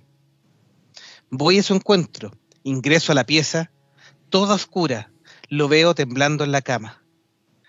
Solo se cuela un poco de luz por la ventana. Hijo, ¿qué te sucede? A lo que él responde, Papá, hay alguien en el armario. Y menos mal que chistosa la. o sea, perdón, digo tenebrosa la. este, No, el, doblaje no es lo nuestro, ah, el tiro. Sí, el niño se rió igual que Meteoro, por si acaso. Voy hasta el armario para cumplir su capricho y su susto. Cuando de repente abro el armario y me encuentro con mi hijo y me dice, papá, hay algo en mi cama. Oye, vamos, Terminó. vale, peor. Esta Fin. las primeras ya eran como de cuentos de la cripta, esto es de peor que escalofrío. Sí, weón, wea, pero eso Ah, ¿qué te pasa, weón? Son buenos. Es que una historia corta de terror es complicada y que generar, mira, no te no podía eh, explorar los personajes, no podía ahondar en la historia, tiene que ser algo relativamente eficiente. Imagínate que estas son historias cortas de eh, 10 líneas, 9 líneas y, y la idea es causar rápidamente un como ¡ah! Un impacto, Así así, que, un un impacto que es parte de la entretención. Así Ah, que En realidad sí me causaste un impacto, pero me dio risa, weón. Qué pesado. Oye, si, la, que- mira, si la idea era, como dice Jovito, buscar relatos cortos que, que tuvieran su, su vuelta para pensar así. Sí, De hecho, volviendo al tema de las casas embrujadas que mencionaban Ver y usted un poco con los mitos del, del sur, aquí cerquita de donde vivo yo, en el sector de, de esta comuna, eh, existe una famosa casona conocida, una casona antiquísima de 1900, de, conocida como la Casona do Bois, que la municipalidad de- del lugar la convirtió en una especie de parque para visitar, con, con zonas para comprar cositas, como ferias artesanales, un parque de juegos, cosas así, pero la casona en sí, el- como tal, está intacta, porque es un terreno grande de casi toda una cuadra de las antiguas, la, la casona es la cuadra entera. Entonces esta casona Dubois que se llama era eh, originalmente del francés, un ingeniero francés llamado Andrés Dubois, y que vivió, como les decía, en mil- eh, a principios del siglo XX. Eh, el misterio es porque esta casa, eh, esta casona, tiene mucha actividad paranormal. Han hecho documentales, la televisión local, han mostrado temas paranormales, apariciones de fantasmas. Los vecinos del sector, yo tengo una tía que vivía muy cerca de ahí, eh, que escuchaba, de repente en ciertas noches, escuchaba gritos ahogados de una mujer, eh, se escuchaban golpes así secos de madera, en una casona que estuvo por mucho tiempo deshabitada que una vez que ya la familia completa desapareció y murió, quedó en manos del- de propiedad del, municipio y, nunca fue habitada más que por el cuidador que, que habían designado para esa casa y que él mismo después terminó relatando cómo mucha, había mucha actividad paranormal, habían ido videntes de estos pseudo, no sé, visionarios que habían detectado mucha energía negativa. Y incluso los vecinos más antiguos del sector que habían logrado llegar a conocer a alguien de la familia, decían que el verdadero mito era que Andrés Dubois le había exigido a su esposa tener un hijo. Y en realidad él solamente había tenido hijas mujeres, por supuesto, obviamente. Y el asunto es que estaba tan cegado con tener un varón que llegó a recurrir a la magia negra para conseguirlo. Ahora, el efecto de esa magia negra fue eh, finalmente que la mujer, el último hijo que tuvo, había sido varón, pero había sido, había nacido con malformaciones, me parece que no era, y el tipo de, desenfrenado terminó matando prácticamente a la esposa, así, como una- un homicidio, un crimen grande. Y bueno, el lugar habría quedado maldito pues, justamente porque todo lo, como dice ahí, Meteoro me, me puede encontrar la razón, que todo el- aquel que recurre a la magia negra como para, para conseguir algún objetivo termina siendo perjudicado por, estas energías negativas que arrojan al universo ahí y que se terminan devolviendo como para cobrarse de, del, del hecho de haber sido utilizadas para, para fines personales. Así que, bueno, como te digo, hay muchos registros y pueden buscar por YouTube Casona Dubois. En, en francés se escribe Dubois. Dubois. Dubois, claro. Con B, B De grande o B larga, como Claro. lo llamen en sus distintos países. Así es, claro. O la B Y- normal. Sí, y que muestran distintos temas paranormales, como desde cacofonías eh, hasta movimientos extraños y cierre, apertura de ventana y puerta. Y en fin, así que eh, algo que hasta el día de hoy se sigue teniendo un aura. Por lo menos yo he ido a visitarla un par de veces en la casa y la verdad que tiene un aura muy, muy, muy extraña, sí. Yo no soy muy creyente de estos temas porque nunca me ha pasado algo a mí directamente, pero debo decir que estar en ese lugar no es muy agradable. Sí, hay, hay un dicho de los escépticos que usaban bastante nuestros abuelos.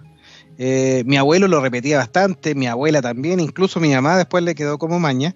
Y de- decían un dicho bien, bien cotidiano para, para el normal de la gente en Chile, que era, era así. Espero que Meteoro no se ría, es un dicho popular. Decía, no creo en brujos caray, pero de que los hay, los hay. No sabe. Es una, Sí, una lo rima que usaban. sí, lo- no sé si lo he escuchado. Sí. Sí, sí, lo había escuchado en realidad. No, sí, es de, de parte de nuestro folclore. Mm. Ahora no significa que uno se haya cagado de susto. En realidad ha sido un fiasco todas las weas que me han contado. no, ninguna, ninguna. me ha- Lo único que me han hecho es reír, pero nada más. Él, pues, el señor ahí. El señor Constantin. El Señor de la Noche. Aparte, pues. Sí, Vero nos ha estado mandando algunas ah, historias, voy a leer Cuenta, una de cuenta. las de Vera. Sí. Dice, mi familia es de un pueblo de Veracruz. Mi bisabuela cuidaba a mi mamá. Una tarde fueron a hacer un mandadito y mi bisa vio que se había hecho de noche. Le dijo a mi mamá, mija, vámonos que viene el señor del caballo. Se fueron y escucharon detrás de ellas un caballo. Una vecina les gritó, Mariquita, métase aquí con la niña. Mi bisa y mi mamá se arrancaron y vieron pasar un hombre sin cabeza, montando un caballo negro antes de llegar a la intersección, desapareció. Nos cuenta otra historia, nos pone ahí otra. Dice, por educación siempre toco la puerta de un baño. En una ocasión que iba al baño, toqué y pregunté, ¿está ocupado? Y me respondieron, sí. Y de inmediato pensé, ah, chinga, Mi mamá está en la sala y solo estamos ella y yo en la casa. Gracias a Dios tenemos dos baños. Me fui al otro, pero por poco no alcanzo a llegar. Oye, algo interesante. Sebastián Castro Manrique dice: ¿Qué opinan de la aplicación Randonáutica? ¿Será cierto que uno encuentra lugares extraños cuando la utiliza? ¿Ustedes lo ubican o no? No. Sí, Sí. tuvim- sí, la estuvimos buscando porque en, en algún minuto ahí voy a dar una trastienda del podcast de monjes fanáticos. Eh, Icónico nos recomendó este tema a ver si hacíamos un especial, que finalmente no es una de las ideas que quedan de repente dando vueltas. Y ahí yo la revisé bastante, por eso di este preámbulo. Eh, es una aplicación que te tú eliges ir siguiendo instrucciones y te lleva a distintos puntos. Te Mm. recomienda que vaya acompañado, que no pase a lugares que puedan ser privados y todo.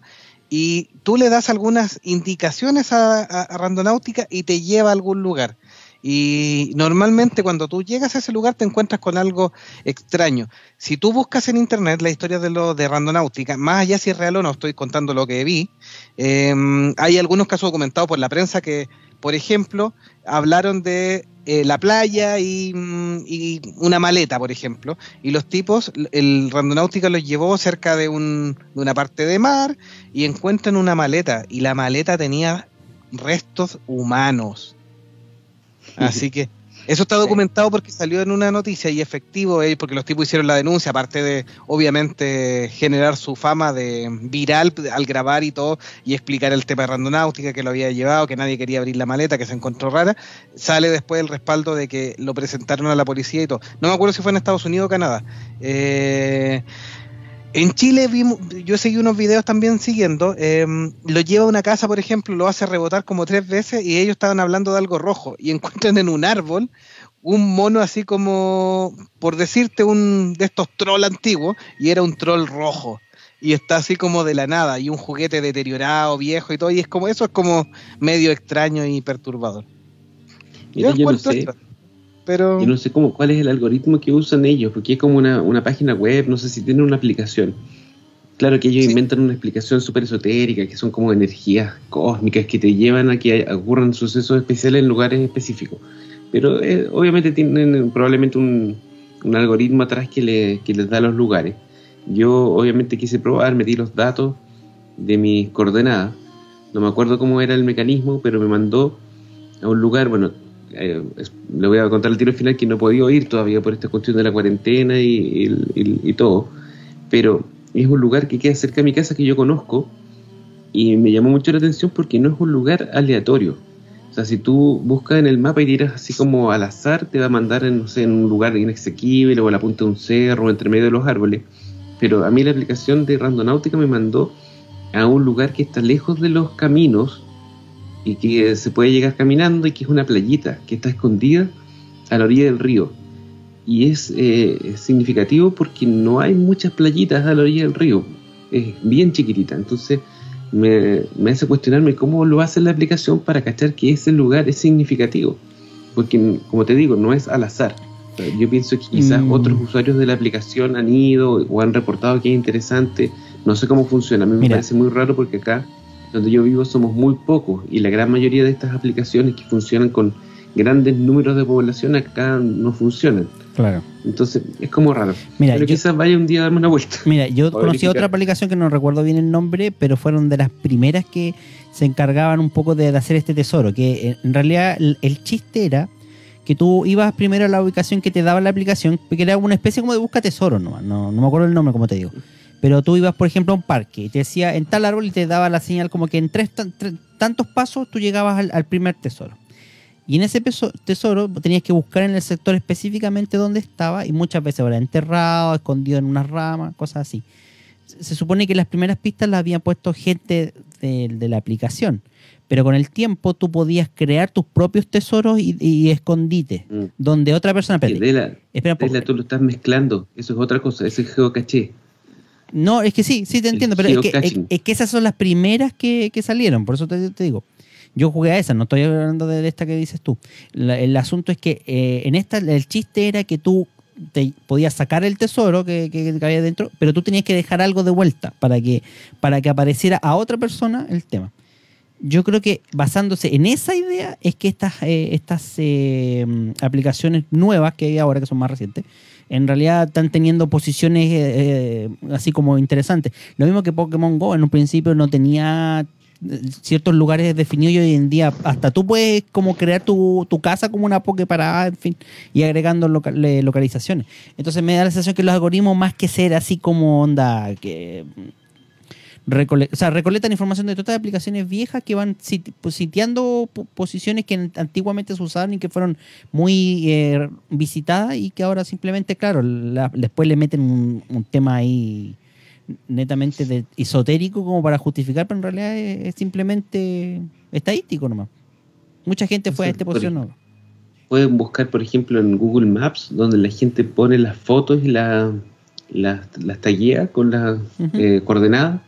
Si tú miras un mapa y pones que un mapa de Google y pides que te muestre las fotos que se ha tomado la gente, hay lugares donde esas fotos se concentran. Claro. Eso sería una buena idea de para designarlo como un lugar interesante, porque claramente si hay muchas fotos, porque algo hay.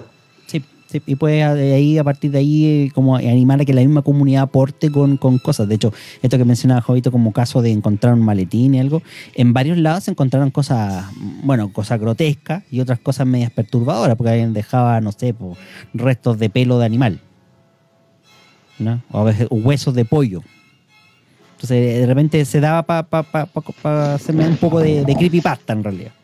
Ahora, si tú mandas a mil personas a lugares aleatorios alrededor del mundo, seguro que de esos mil van a haber 10 que van a encontrar algo interesante y lo van a publicar en internet. Entonces, te queda esa sensación de que la aplicación te manda a lugares interesantes, pero es algo estadístico, nomás es aleatorio. Exacto, por aleatorio al final, al final de cuentas. Ya.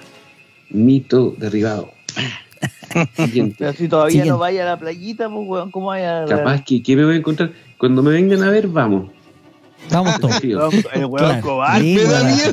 Me da miedo, Tengo miedo, tengo miedo.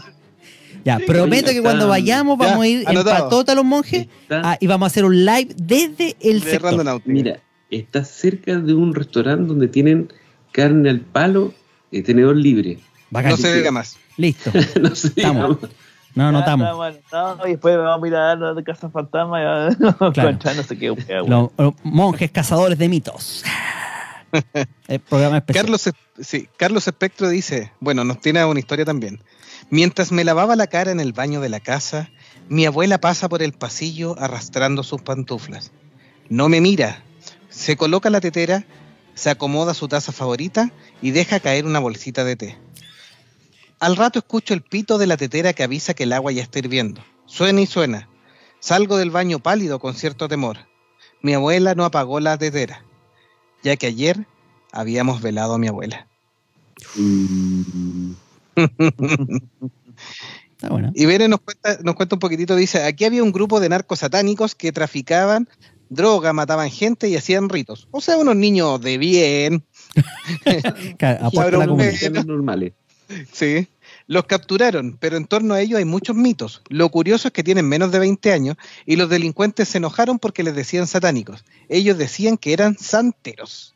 Chan, chan, chan. Toma, po. Toma, Santero. Toma. Una pregunta para conocer su opinión. ¿Ustedes piensan que eh, el día de San Juan y los mitos de San Juan y las costumbres, las tradiciones de San Juan sería el equivalente del hemisferio sur de Halloween? Porque si ustedes calculan las fechas coinciden más o Sí. menos, porque es Sí, al final del verano.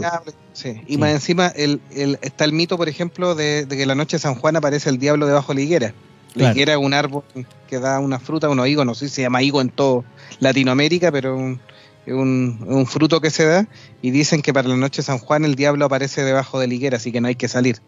Eh, y sería muy similar al tema de la gran calabaza, por ejemplo, en, o de Jack o Lantern en, en, en el hemisferio norte. Sí, puede ser. Se supone en yo estuve debajo de la higuera, weón, en la noche de San Juan, no pasó ni una weá, weón. Estuve todo el rato. ¿Tú fuiste el diablo que apareció? ahí, Eso? Ahí está, Todo, pues, todo. el diablo se asustó, Todo el rato Sí, Llegó el diablo, vio el meteoro y salió arrancando, pues ahí está. Algún demonio, weón, alguna huevada así como pa' puta, por si acaso, weón. Le dijo, Sí. ah, jefe, llegó usted primero. Gracias. Gracias por cubrir el No turno. pasó nada, weón. Qué fiasco, weón. Ay, ay, ay. Está bueno. No, Hay un meme de Doom que a ti te gusta, Meteoro, que es algo así, porque el, el Doom Guy al final no encuentra los diablos y le dicen, no, tú eres el diablo. Ahí está, po. Ah, claro. ven, Ahí está. po. Hablando de mitos, hablando de mitos, eh, me gustó esto que haya mencionado La Llorona, que es uno de los tantos mitos clásicos americanos, incluso dicen que es mexicano y que se transmitió, pero según lo Sí, que yo estuve sí, investigando acá, la primera- la- las primeras historias son más mexicanas, sí, Sí, parece que pero- viene de allá. la historia Pero está original... en toda Latinoamérica. No, sí, claro. Lo que pasa es que la historia original se remontaría a Francia, en realidad, del año 732, donde De Llorona.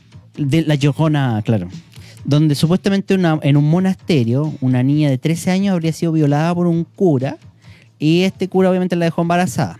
Las hermanas del convento quedaron en que cuando naciera este niño lo iban a dar en adopción, pero la madre asustada eh, decidió escapar del convento y llegó hasta el río cercano para intentar abortar esta guagua. ¿ya? Se metió en las aguas, empezó a pujar, terminó abortando al niño, eh, el cual fue arrastrado por la corriente. Ahora, la impresión, el susto, imagínense, una niña de 13 años todavía no, no sabe bien de, de qué le estamos hablando. Eh, por el susto y por todo lo que vivió, decidió volver con las monjas arrepentidas y asustadas, pero fue el propio cura este que la, torturó y poco menos que la, la- la- la mal- la maldijo y le dice, maldita, vagarás por todo el mundo hasta que recuperes a nuestro hijo. Esa es la, la historia francesa. Y los conquistadores europeos trajeron este mito a, a México y a partes de Europa, donde distintos pueblos como que lo fueron adoptando y lo fueron cambiando. Esa sería la historia original que, que llegó a América de La Llorona. Que- Cuesta, to- cuesta tomarse en serio un mito donde el monstruo o el malo es la llorona, es como muy ridículo el nombre. Es como el, el chupacabra. o sea, tú te imaginas una cuestión bien terrorífica y te dicen el nombre, el chupacabra, da risa la cuestión. Sí, sí, no, por eso te digo. Sí. De hecho, Bere nos dice, la llorona está en todos lados, tenía Sí. que ser mujer, es una metiche. Claro. No sé, ah, ¿ustedes saben alguna historia de, de cementerio, por ejemplo, ahí que haya ocurrido en algún cementerio en sus localidades? Porque acá en el cementerio general hay varios mitos y eh, historias extrañas. No sé si son como para, para asustarse que den miedo, pero hay una de un, de un rondín, por ejemplo, que es bastante conocida, que no sé si la quieren que la lean o si ustedes tienen alguna otra que quieran contar primero. No, dale. Dale. Ya. La famosa historia del rondín del cementerio general acá en Santiago. Dice, antiguamente habían dos eh, vigilantes que con capa y armas, por supuesto, hacían sus rondas por los distintos sectores del cementerio. Y al pasar por un pasillo lleno de nichos eh, que iba muy en el interior del cementerio, se iban, eh, es- estaba lleno de alambre y enredadera. Y una de las eh, capas de estos tipos eh, se enredó en estos alambres, ¿ya? El patio en el que estaban era bien conocido y al mismo tiempo temido porque era muy oscuro y, supuestamente lo utilizaban los bandidos, los forajidos de la época para actos de brujería o magia negra, aprovechando que estaba bien oculto dentro del cementerio y, poco, poco a la vista de la, de, de la gente que, que visitaba el lugar. ¿Ya? Entonces, para entrar a esos dichos pabellones, había que rodear estos nichos que estaban llenos de, de- de y, y etcétera. Entonces, no era fácil de, ingresar y por eso eh, era que estos vigilantes estaban ahí. Eh, mm, bueno, obviamente también habían ladrones, muchos delincuentes, eh, y este cementerio todavía tiene nichos con personas con grandes eh, fortunas que se enterraron junto con los cadáveres. O sea, también era sabido que había mucha gente rica que, se enterraban con fortunas millonarias que los ladrones después intentaban saquear. Por eso también un poco era que habían varias tumbas y varios nichos gigantes con mármol, con reliquias expuestas ahí de, de, de intentos. Bueno, el tema es que eh, ante tales amenazas que podía haber en el cementerio y, todos estos ruidos que podían haber de, intentos de ladrones o, otras personas que pudieran haber presencias no, no requeridas ahí, eh, el mismo ruido este de esta capa que se había enganchado de uno de los guardias hizo que eh, el otro compañero estuviera as- así como de repente se asustara. Recordemos que está todo totalmente oscuro, no, no podían discernir casi estando aún cerca el uno del otro qué es lo que había a su alrededor. Entonces, asustado, saca el arma el compañero y se da la vuelta y sin entender mucho qué es lo que pasó, eh, reaccionó al primer golpe y va y le dispara a su compañero. obviamente causándole la muerte, porque el disparo fue prácticamente a quemar ropa. Desde entonces, después de este incidente, que fue lamentable, obviamente- dicen que en el sector eh, se ve la imagen de este vigilante, de este vi- vigilante que fue trágicamente muerto, con su capa negra rondando eh, el sector, eh, la capa ondeando ahí en el aire, y, se queda mirando a las personas que pasan por el, por el sector. De hecho, hace pocos años atrás, supuestamente, eh, jóvenes que se habían in- intrometido en el, el cementerio nuevamente a hacer maldades simplemente, llegaron a la caseta del guardia al poco rato, entregándose totalmente asustados, porque dicen que eh, habían visto a una figura con una capa negra y un rostro totalmente destrozado. Nadie sabe si era verdad, nadie sabe si realmente lo inventaron estos jóvenes o qué, pero por las caras que declararon los guardias de aquellos jóvenes que intentaron entrar súper pálidos y súper asustados así, parecía que hablaban súper en serio. O sea, lo que habían visto para ellos era totalmente real. De hecho, se entregaron a las autoridades públicas y los cuales me pedían que poco menos que lo sacaran rápidamente del cementerio porque nunca más eh, querían volver. Cobarde, po. cobarde, po. Si uno cuando se va a meter a un cementerio de noche, o te vas a meter a un cementerio a cualquier hora del día, lo que pasa es que en la noche, por alguna razón en la noche hay más susceptibilidad que ocurran estas cosas.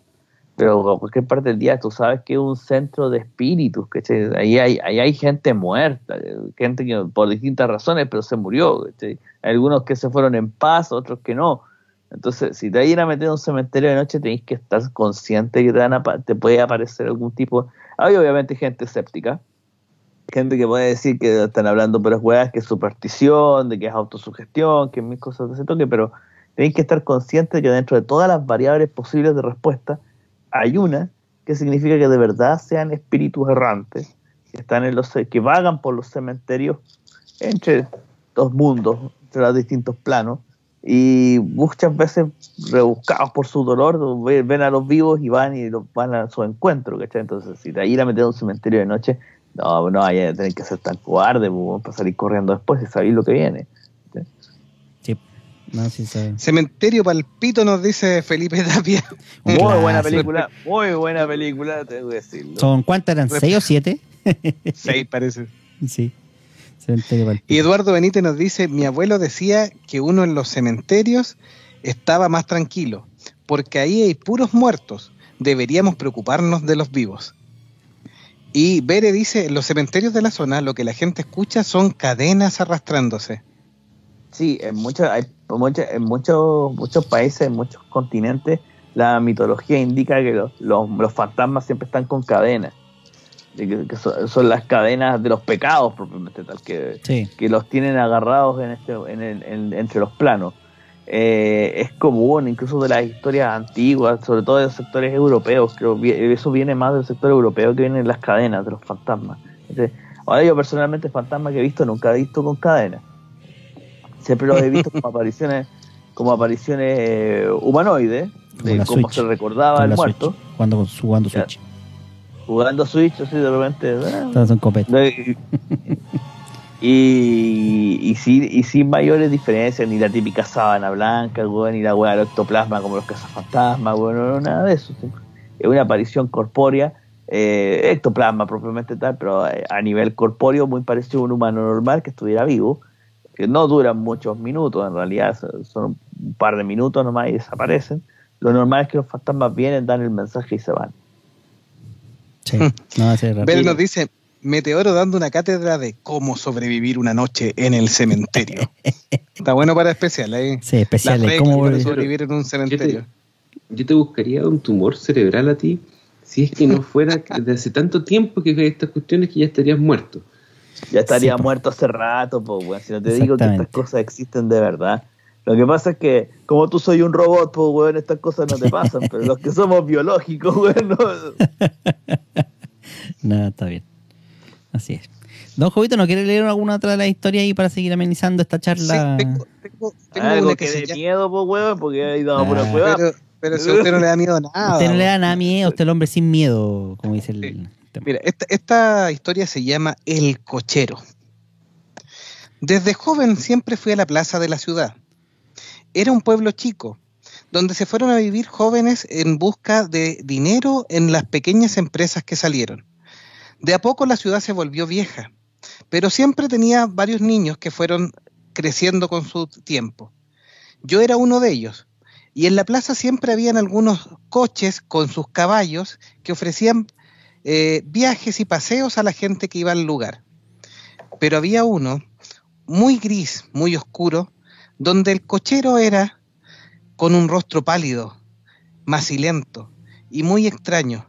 Prácticamente nadie se subía a él. Todos le hacían el quite. Yo nunca lo vi hablar. Pero siguieron pasando el tiempo.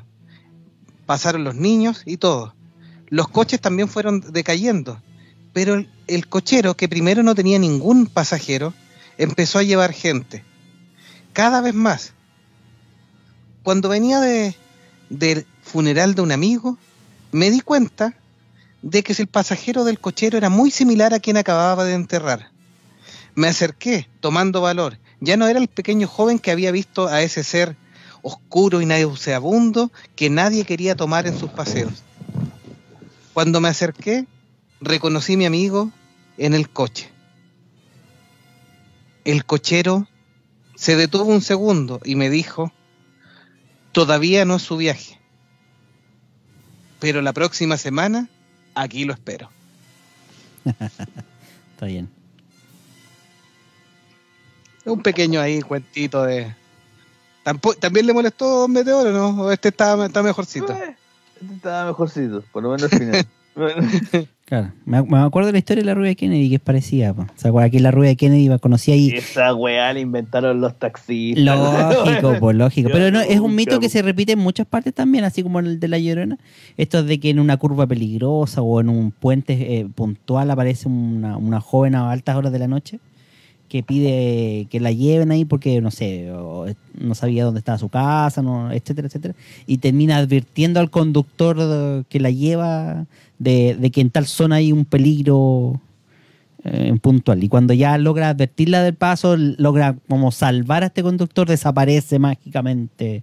Pero ahí caché que la, la rubia de Kennedy, eh, que por mucho tiempo fue un mito, un- sí. una leyenda urbana, en Claro. realidad, de Santiago de Chile, eh, era simplemente una invención de los taxistas. pues, weón. si, si no, habría seguido, incluso siendo gente en Uber, en, en estos nuevos servicios de Cabify, se habría subido la rubia de Kennedy a pillarlo en Kennedy. Y Que a lo mejor no tenía cómo bajar la aplicación, pues. desde Sí, pues hace tenía, cuánto no tiempo? tenía smartphone. Sí, pues. Pero ¿Desde hace cuánto tiempo que no se escucha un avistamiento de la rubia de Kennedy? No, desapareció ya, por eso fue... Sí, Hace no como sé. 20 años, po. que nadie, que, que no hay nadie que diga que en la esquina de Kennedy han, ha parado la rubia, po, ¿cachai? Entonces Es ya Desde que hicieron, Es que desde de que hicieron la película, Sí, eso y- ya no sale más. Y desde que hicieron la autopista, porque ya, ya, ya es solo autopista. Ahí ya no autopista, Ya podéis parar ahí, pues. No podéis parar, no podéis tomar ni micro ahí, hombre. No podéis tomar nada. ahí. Sí, en autopista, es autopista esa cuestión, ya no es calle. Terminó de aparecer cuando al, al- al ta- al último taxista en vez de rubia le apareció un rubio. Era negro, cagó la weá, era po. negro, claro. Era negro y estaba pilucho. Ahí cagó la weá, po. Entonces, no, esa weá era un mito, inventado. Alguna vez hicimos la reflexión, creo, que- creo que con ustedes mismos, que ah, desde que el- todo el mundo anda con una cámara en las manos, porque todos tenemos una cámara en las manos en los teléfonos, los eventos paranormales, las fotos de apariciones extraterrestres desaparecieron, po, ya no hay nada. Tenemos solamente los videos que graban los rusos de los meteoritos y para contar, pues, fantasmas, ovnis, Y la, y la autopsia chanta de, de vez en cuando. La autopsia, oye, hace tiempo que no veo ese video, es que era muy, era muy chanta y pensar que en esa época hasta lo transmitieron en cadena nacional, po. en la televisión abierta, weón, y se lo creyeron. Hubo weones que se No lo faltó, creyeron po, no faltó. minutos.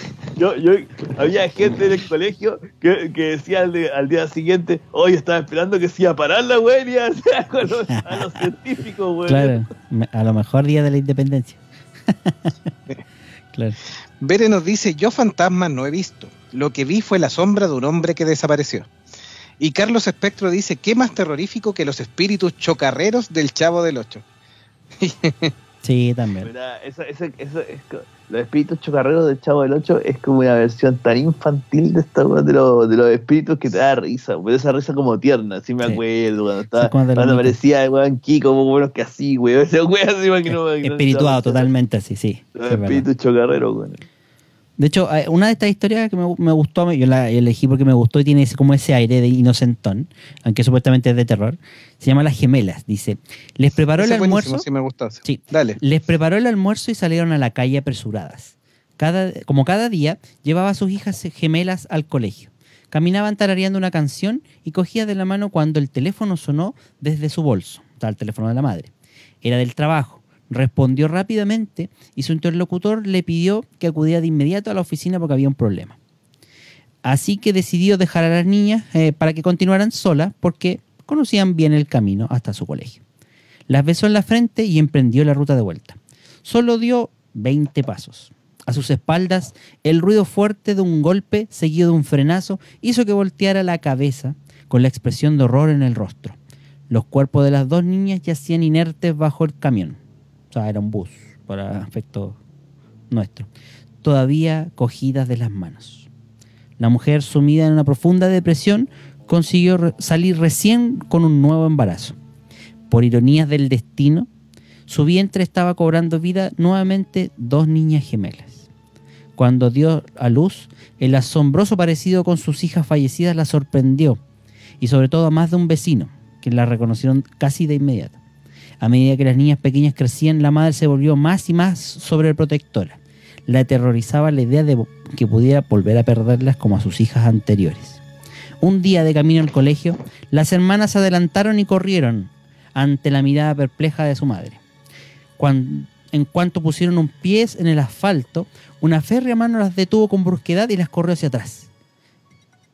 Entre sollozos eh, consol- desconsolados, su madre les rogó que por favor nunca cruzaran sin su permiso. No pensábamos hacerlo, dijo las niñas. Nos atropellaron una vez, mamá, no volverá a ocurrir. Y desde entonces, algunos viajeros aseguran que al pasar por ese tramo de ese sector, hay existe- ciertas interferencias que se cuelan en la radio y se escucha una misteriosa melodía que es el tarareo de las gemelas atropelladas, cantando, mientras caminaban camino a su colegio. Esa es la historia. Sencillita. Está buena. Lo único, lo único terrorífico de esa historia es pensar que puedes tener un embarazo múltiple y después tener otro más. Es que era mellizera la vieja, weón. Es como la oveja, weón. Era Para, mellizera. para matarse. weón. Ay, señor, pero bueno. Puede pasar, pues puede pasar, eso es lo más, lo más terrible. No, sí, pues sí. Sí. puede pasar. Sí, está Es dentro de las weón. posibilidades. Son esos mitos porque que mezclan un tema ordinario, común, como lo puede ser un accidente de tránsito, como el de las niñas, con una mitología que ya va más en, en tema de si eres o no eres creyente de ese tipo de, de eventos paranormales. Así que bueno. Pero yo no encontré entretenida la historia, así que para qué estamos con cosas. Igual funcionaba como relato corto para esto. Así es. De hecho, no, no sé, ¿alguien más quiere contar otra historia? Don, don icónico ahí que decía que tenía una historia tenebrosísima. Cuéntame. ¿Va a contar la historia que No, tenía? no? que- ¿O son muy largas? No, no pasaron, ya sí son muy largas. Sí, lamentablemente, como dice Meteoro, tiene razón, es difícil eh, encontrar una historia que sea efectiva y a la vez corta, porque la historia de terror, la buena, al parecer necesita ir eh, cultivándose, como preparando el, el espíritu del lector para después con el desenlace causar el, el susto o el terror, pero eso no se puede hacer bien con una historia que sea muy corta. No sé si ustedes están de acuerdo o no. Porque estas historias que ustedes han contado son interesantes, entre- entretenidas, pero así como que te susto, susto, no mucho. No, no, depende, sí. De hecho, incluso creo que la magia está en leerlas tú solo y no, no compartirlas como en público, porque eh, compartir, compartirlas y debatirlas como que pierde un poquito el toque de, de- de extraordinario en el giro que tiene la historia, porque el giro es el que te, te puede acarrear algún tipo de sustillo, dependiendo de la personalidad. pues. A Meteoro es un insensible mierda, así que... Gracias. por eso. A mí me gusta otra más que, que se llama La Cabaña, pero no sé si tenemos tiempo y la, la contamos. Es un poquito más larga que las otras que hemos leído, no sé si... O, o- o le- o leamos la del chat mientras tanto, porque él dice, Bere dice que tiene una buena. Sí, yo la leo la deberé. Dice, tengo una buena. En la casa maldita tuvieron alojada una amiga de mi prima. Esta niña consiguió trabajo de doméstica. Le dieron un cuarto para quedarse de planta. La encerraban en el cuarto en la noche y la dejaban con una vela. Una ocasión que fue visita a la casa, le platicó mi mamá que una noche que estaba enojada por no tener dinero, empezó mancha a maldecir y dice que se le apareció un hombre grande, peludo como un animal, y que la tomó y después le dejó dinero en el piso. La visitaba seguido. Tuvo un niño y dice mi mamá que cuando lo vio le dio miedo. La muchacha aseguraba que el niño no era de ese hombre, pero mi mamá cree que esa cosa la preñó y ese niño era el hijo de un demonio. Esa cosa la preñó, weón. Puta que bien. Esta weá no es una historia de terror, es una forma para justificar un embarazo no deseado, weón. Esta weá. Es como, es, es como la típica, y también remontando una chiloé, la típica weá que le embarazó al trauco, trauco. po, weón. ¿A dónde El que el trauco. bueno?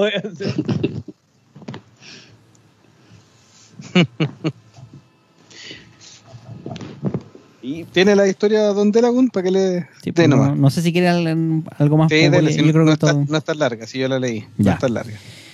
Bueno, se llama La Cabaña y en realidad esperemos que le, le dé un poquito más de, de terror ahí a Don Meteor. Sensible, mierda, ¿no? Dale, dale, dale, po, weón.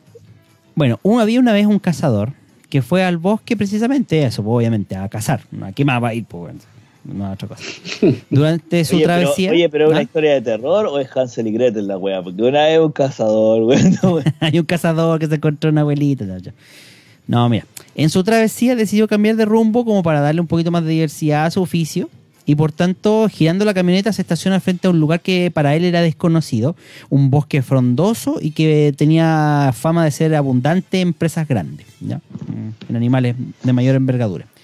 Fue con su escopeta en sus manos, esperando encontrar algún animal descuidado, pero no vio mucho más allá eh, de su nariz gracias a la espesura y también al hecho de que de repente se eh, empezó a acumular una abundante niebla alrededor de él y de- del bosque entero en realidad, que se apoderó de, la visión de todo el panorama.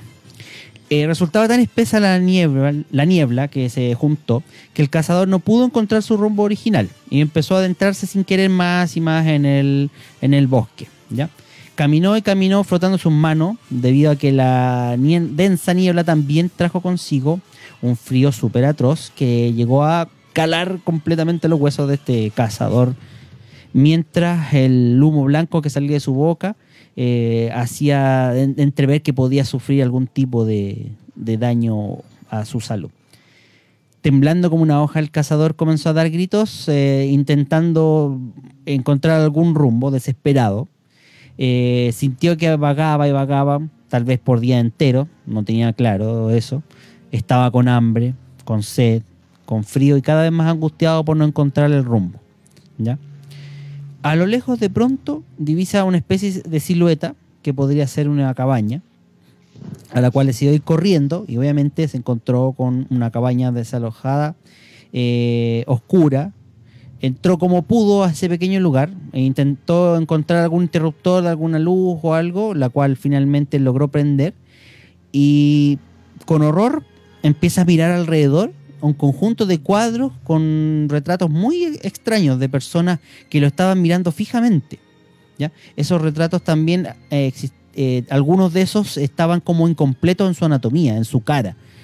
Tenían pedazos faltantes, eh, algunos con dientes faltantes, otros con ojos faltantes, otros simplemente les faltaba el rostro completo. Eran unos cuadros súper aterradores, pero la verdad, como estaba tan cansado, confuso, atemorizado y hasta cierto punto agradecido de haberse encontrado en esa cabaña, decidió quedarse eh, pese al- a la imagen tétrica de estas pinturas. Eh, obviamente se acurrucó como pudo, encontró un par de mantas y simplemente debido al hambre y al sueño y al cansancio se quedó dormido sin más. Pasó el tiempo y una vez que logró despertar gracias a la, a la luz del sol que lograba llegar a su rostro, en ese momento sacó su manta, se descubrió, ah, se refregó un poco los ojos y- y se dio cuenta de que los cuadros que él había visto en realidad eran ventanas. Chan. Chan. Eso era todo, weón. Es un cuento nomás, hombre. Sí, No es un mito, no es, es- una historia, hombre.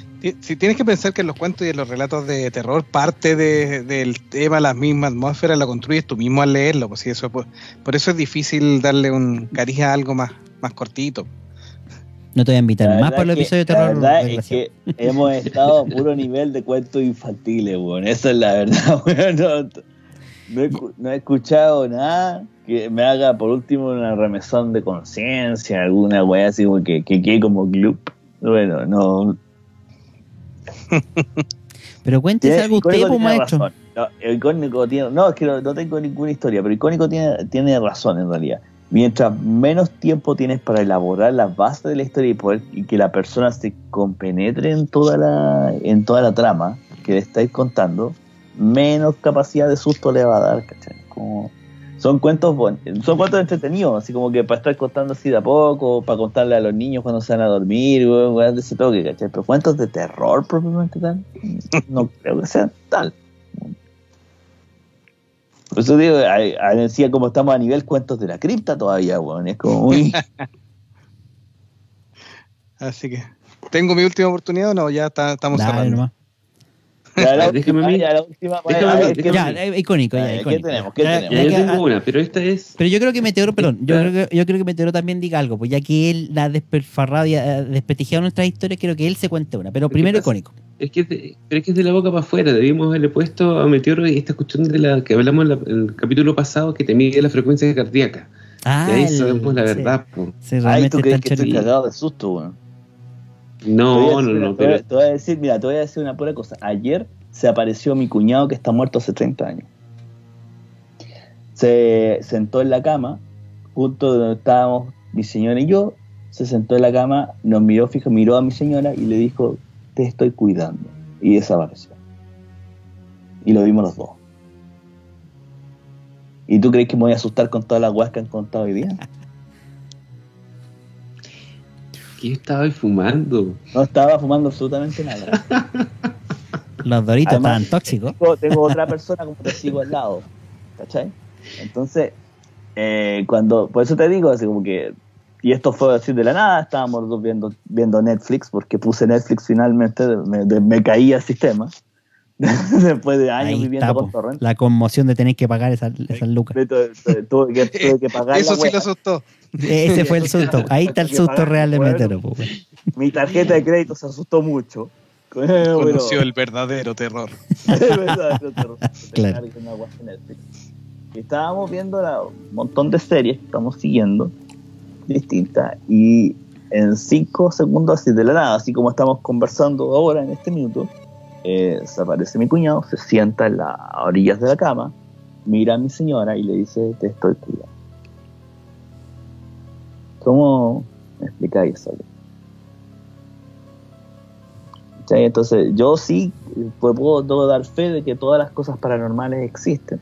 Explicaciones, ojalá hubiera una explicación científica, de verdad, sería el primero en, en avalarla, porque también he estudiado ciencia, igual que ustedes, ¿entendés? Pero esas cosas. Así como decía Peter Beckman, hay cosas que suceden y no las podemos explicar. ¿A quién hay que llamar? Ghostbuster. ¿Sí? Exactamente. Y así como ocurrió con mi- ¿no?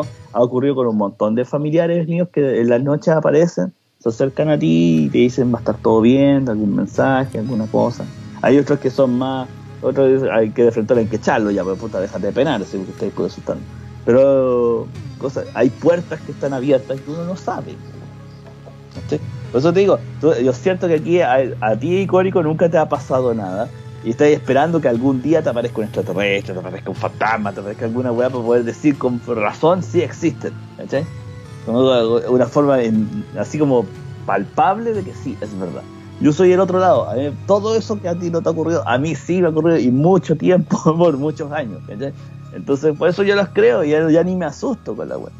Y precisamente uno va por la calle y puede ir como tres espíritus dándote vueltas. Así como a los John Constantine, así como que mira. El por John Constantine. De, Entonces, de Ya, tal. y después me, sa- después me sale con una weá de que el cazador y que la weá de la ventanita, weón. Esa weá de Hansel y Gretel, weón, inventado de nuevo, weón, que hicieron. Ay, ay. ya, doctor Icónico, ¿qué iba a contar usted? Un cuento. Dele, ¿no? Ya. Es un cuento nomás, ¿ah? Se llama Soy el conductor de los muertos. La primera persona que, a la que le conduje fue mi madre, unos pocos días después de su muerte. Vino hacia mí mientras dormía.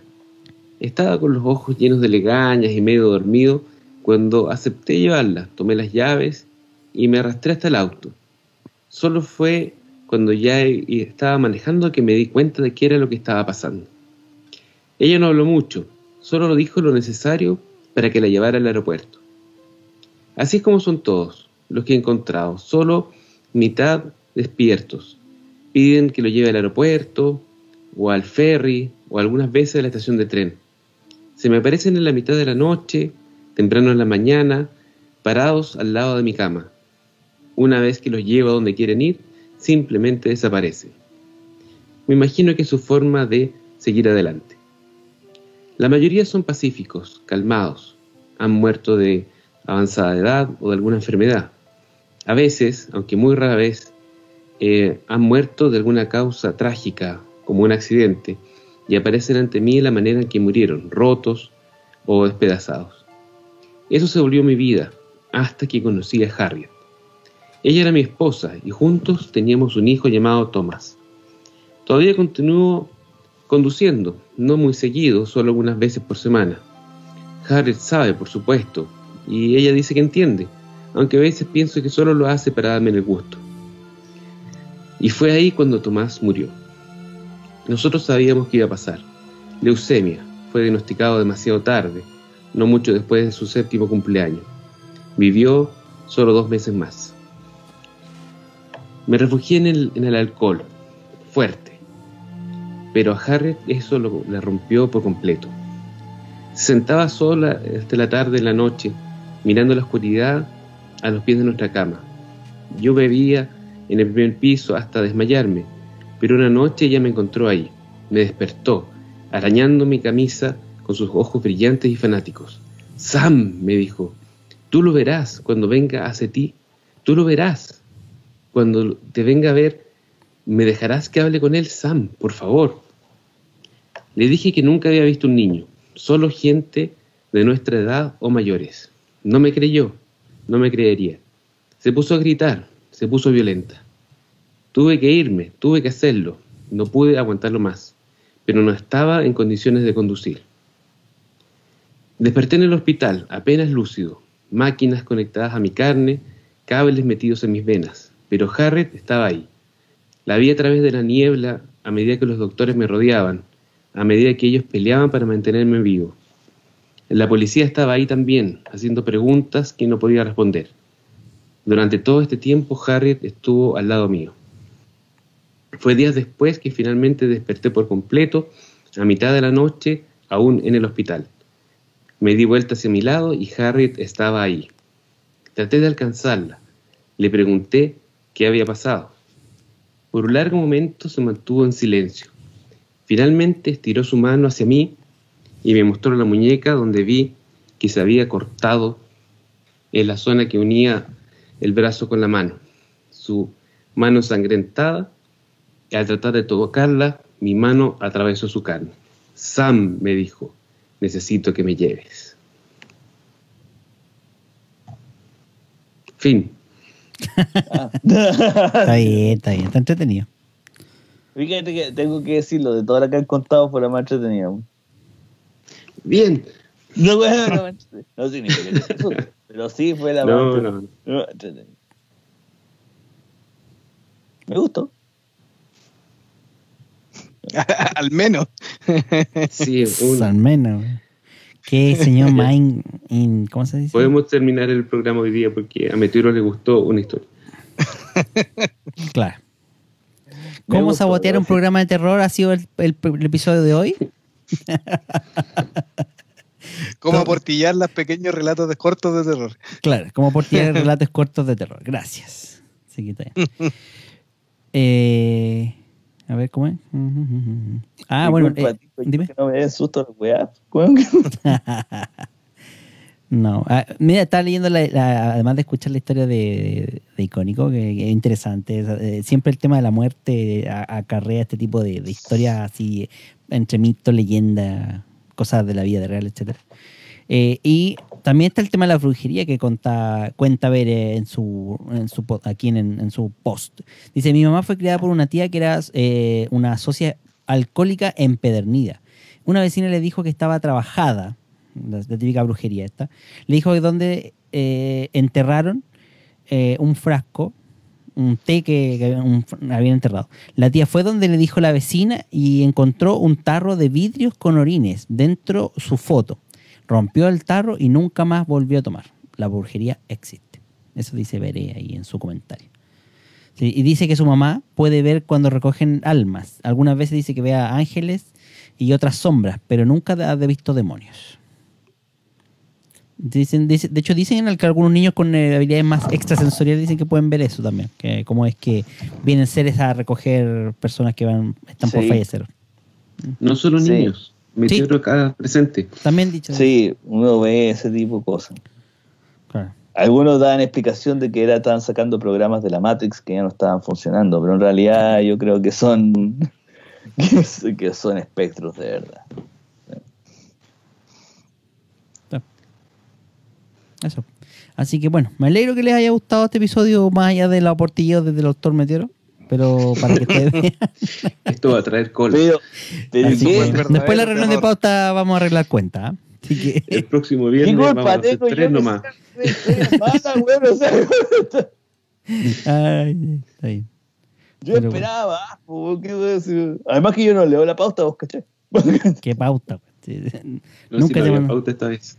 No, había, no había pauta, se eran solamente historias. Ah, Sí, pero teníamos que variar un poco, no íbamos a, a leer a los clásicos, a Lovecraft, a, a Poe y todo. Quisimos variar historias un poquito más, más amenas, más simples también, algunas como más de mito urbano, así que... No, pero Sí. mira, rescatamos, entre todos haciendo como un resumen, se presentaron hartos mitos, hasta harto que es parte del folclore de- del país, folclore un poco más latinoamericano, tal vez un poquito por ahí, mucho más extensiones, un poquito más allá, ¿cachai?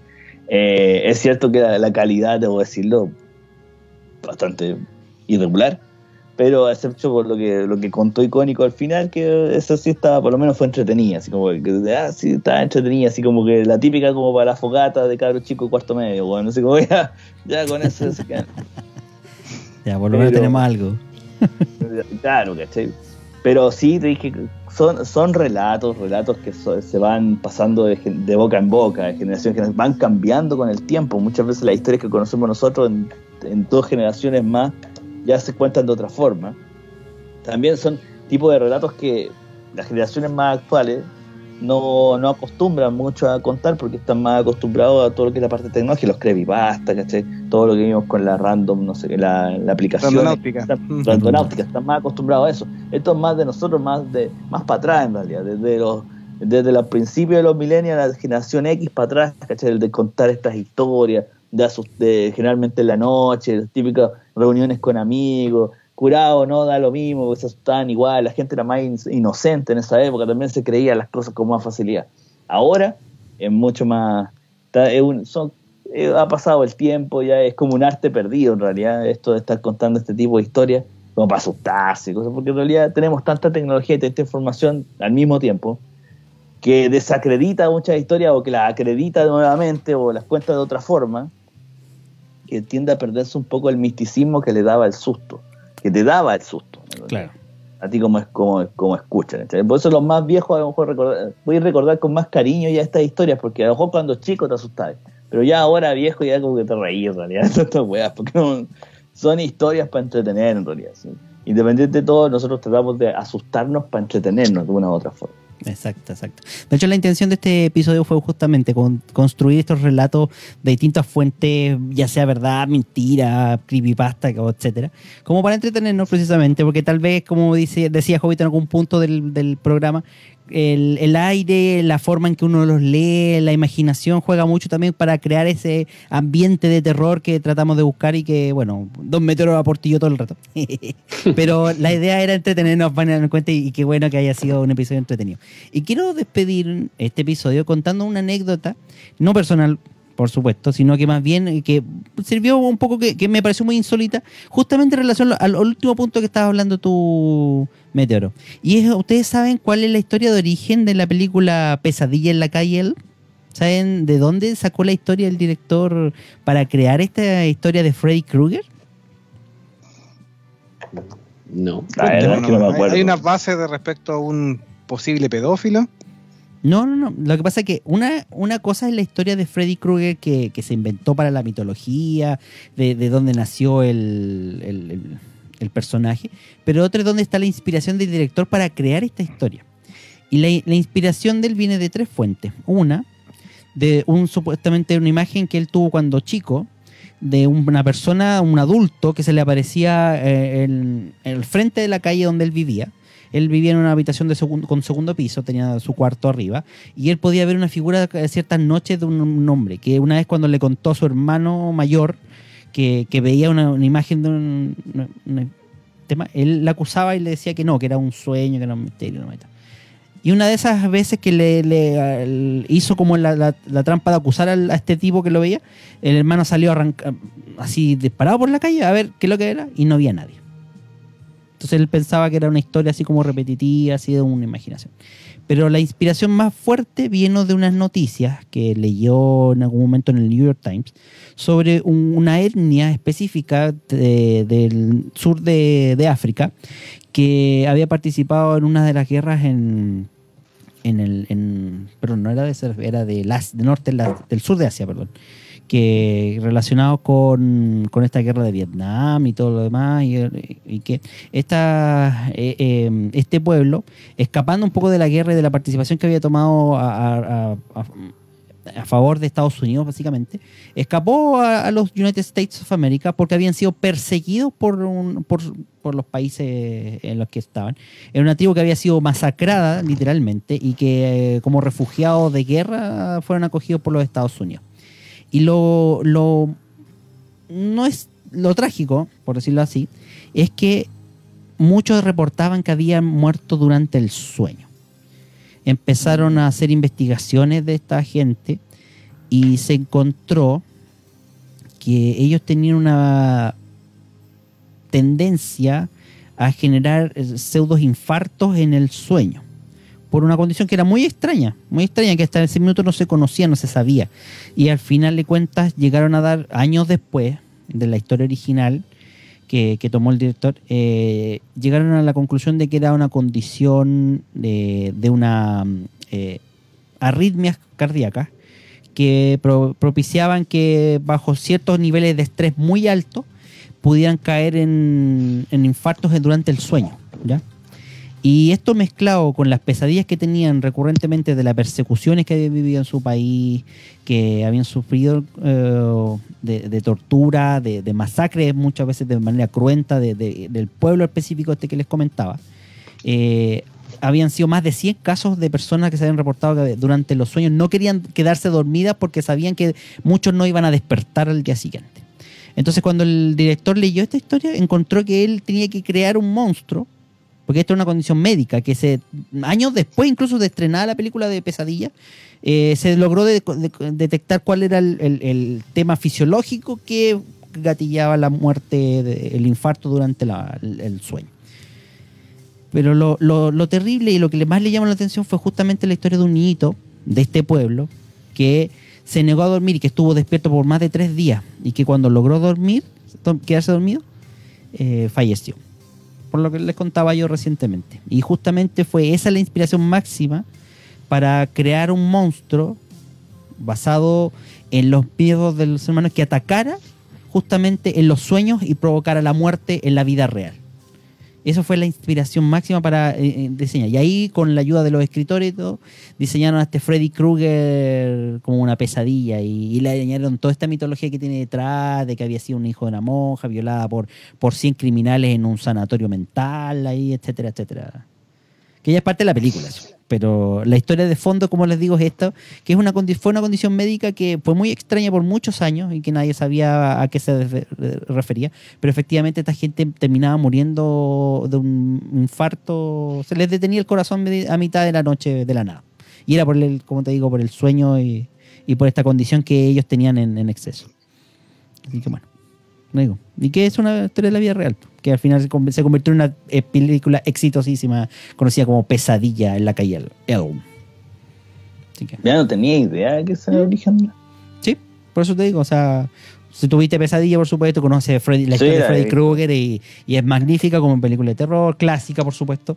No tiene nada que ver con las películas actuales, pero como te digo, la, la historia original que la, la, la originó es esta, como les digo. La que inspiró al director a crear una historia mi- mitológica alrededor de, de Freddy Krueger y esta historia de morir en el sueño.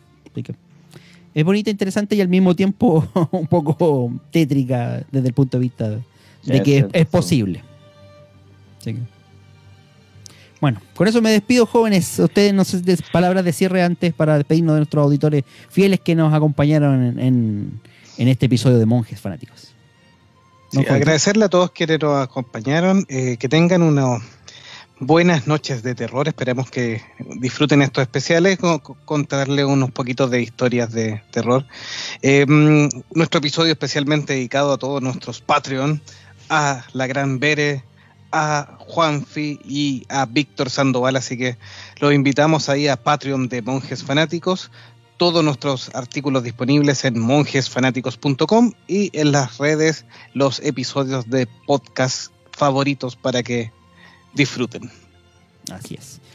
Me sumo a los agradecimientos y a los saludos y pásenla súper bien en este Halloween.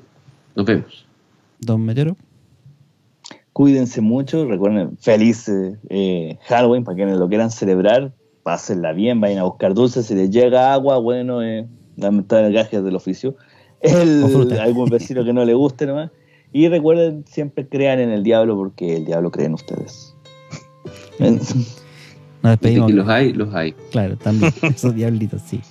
Así es. Bere nos dice Chao, sueño con mucha gente, pero cuando alguien va a morir, dice que la experiencia de sueño es distinta. ¿no? Así que veamos vemos ahí que nuestra querida Bere también tiene algo de bruja en esto. eh, pre- pre- eh, pitoniza. Así que nos despedimos. Y gracias por acompañarnos en un nuevo episodio de Monjes Fanáticos. Adiós. Que estén muy bien. Chao, chao. Chau, chau.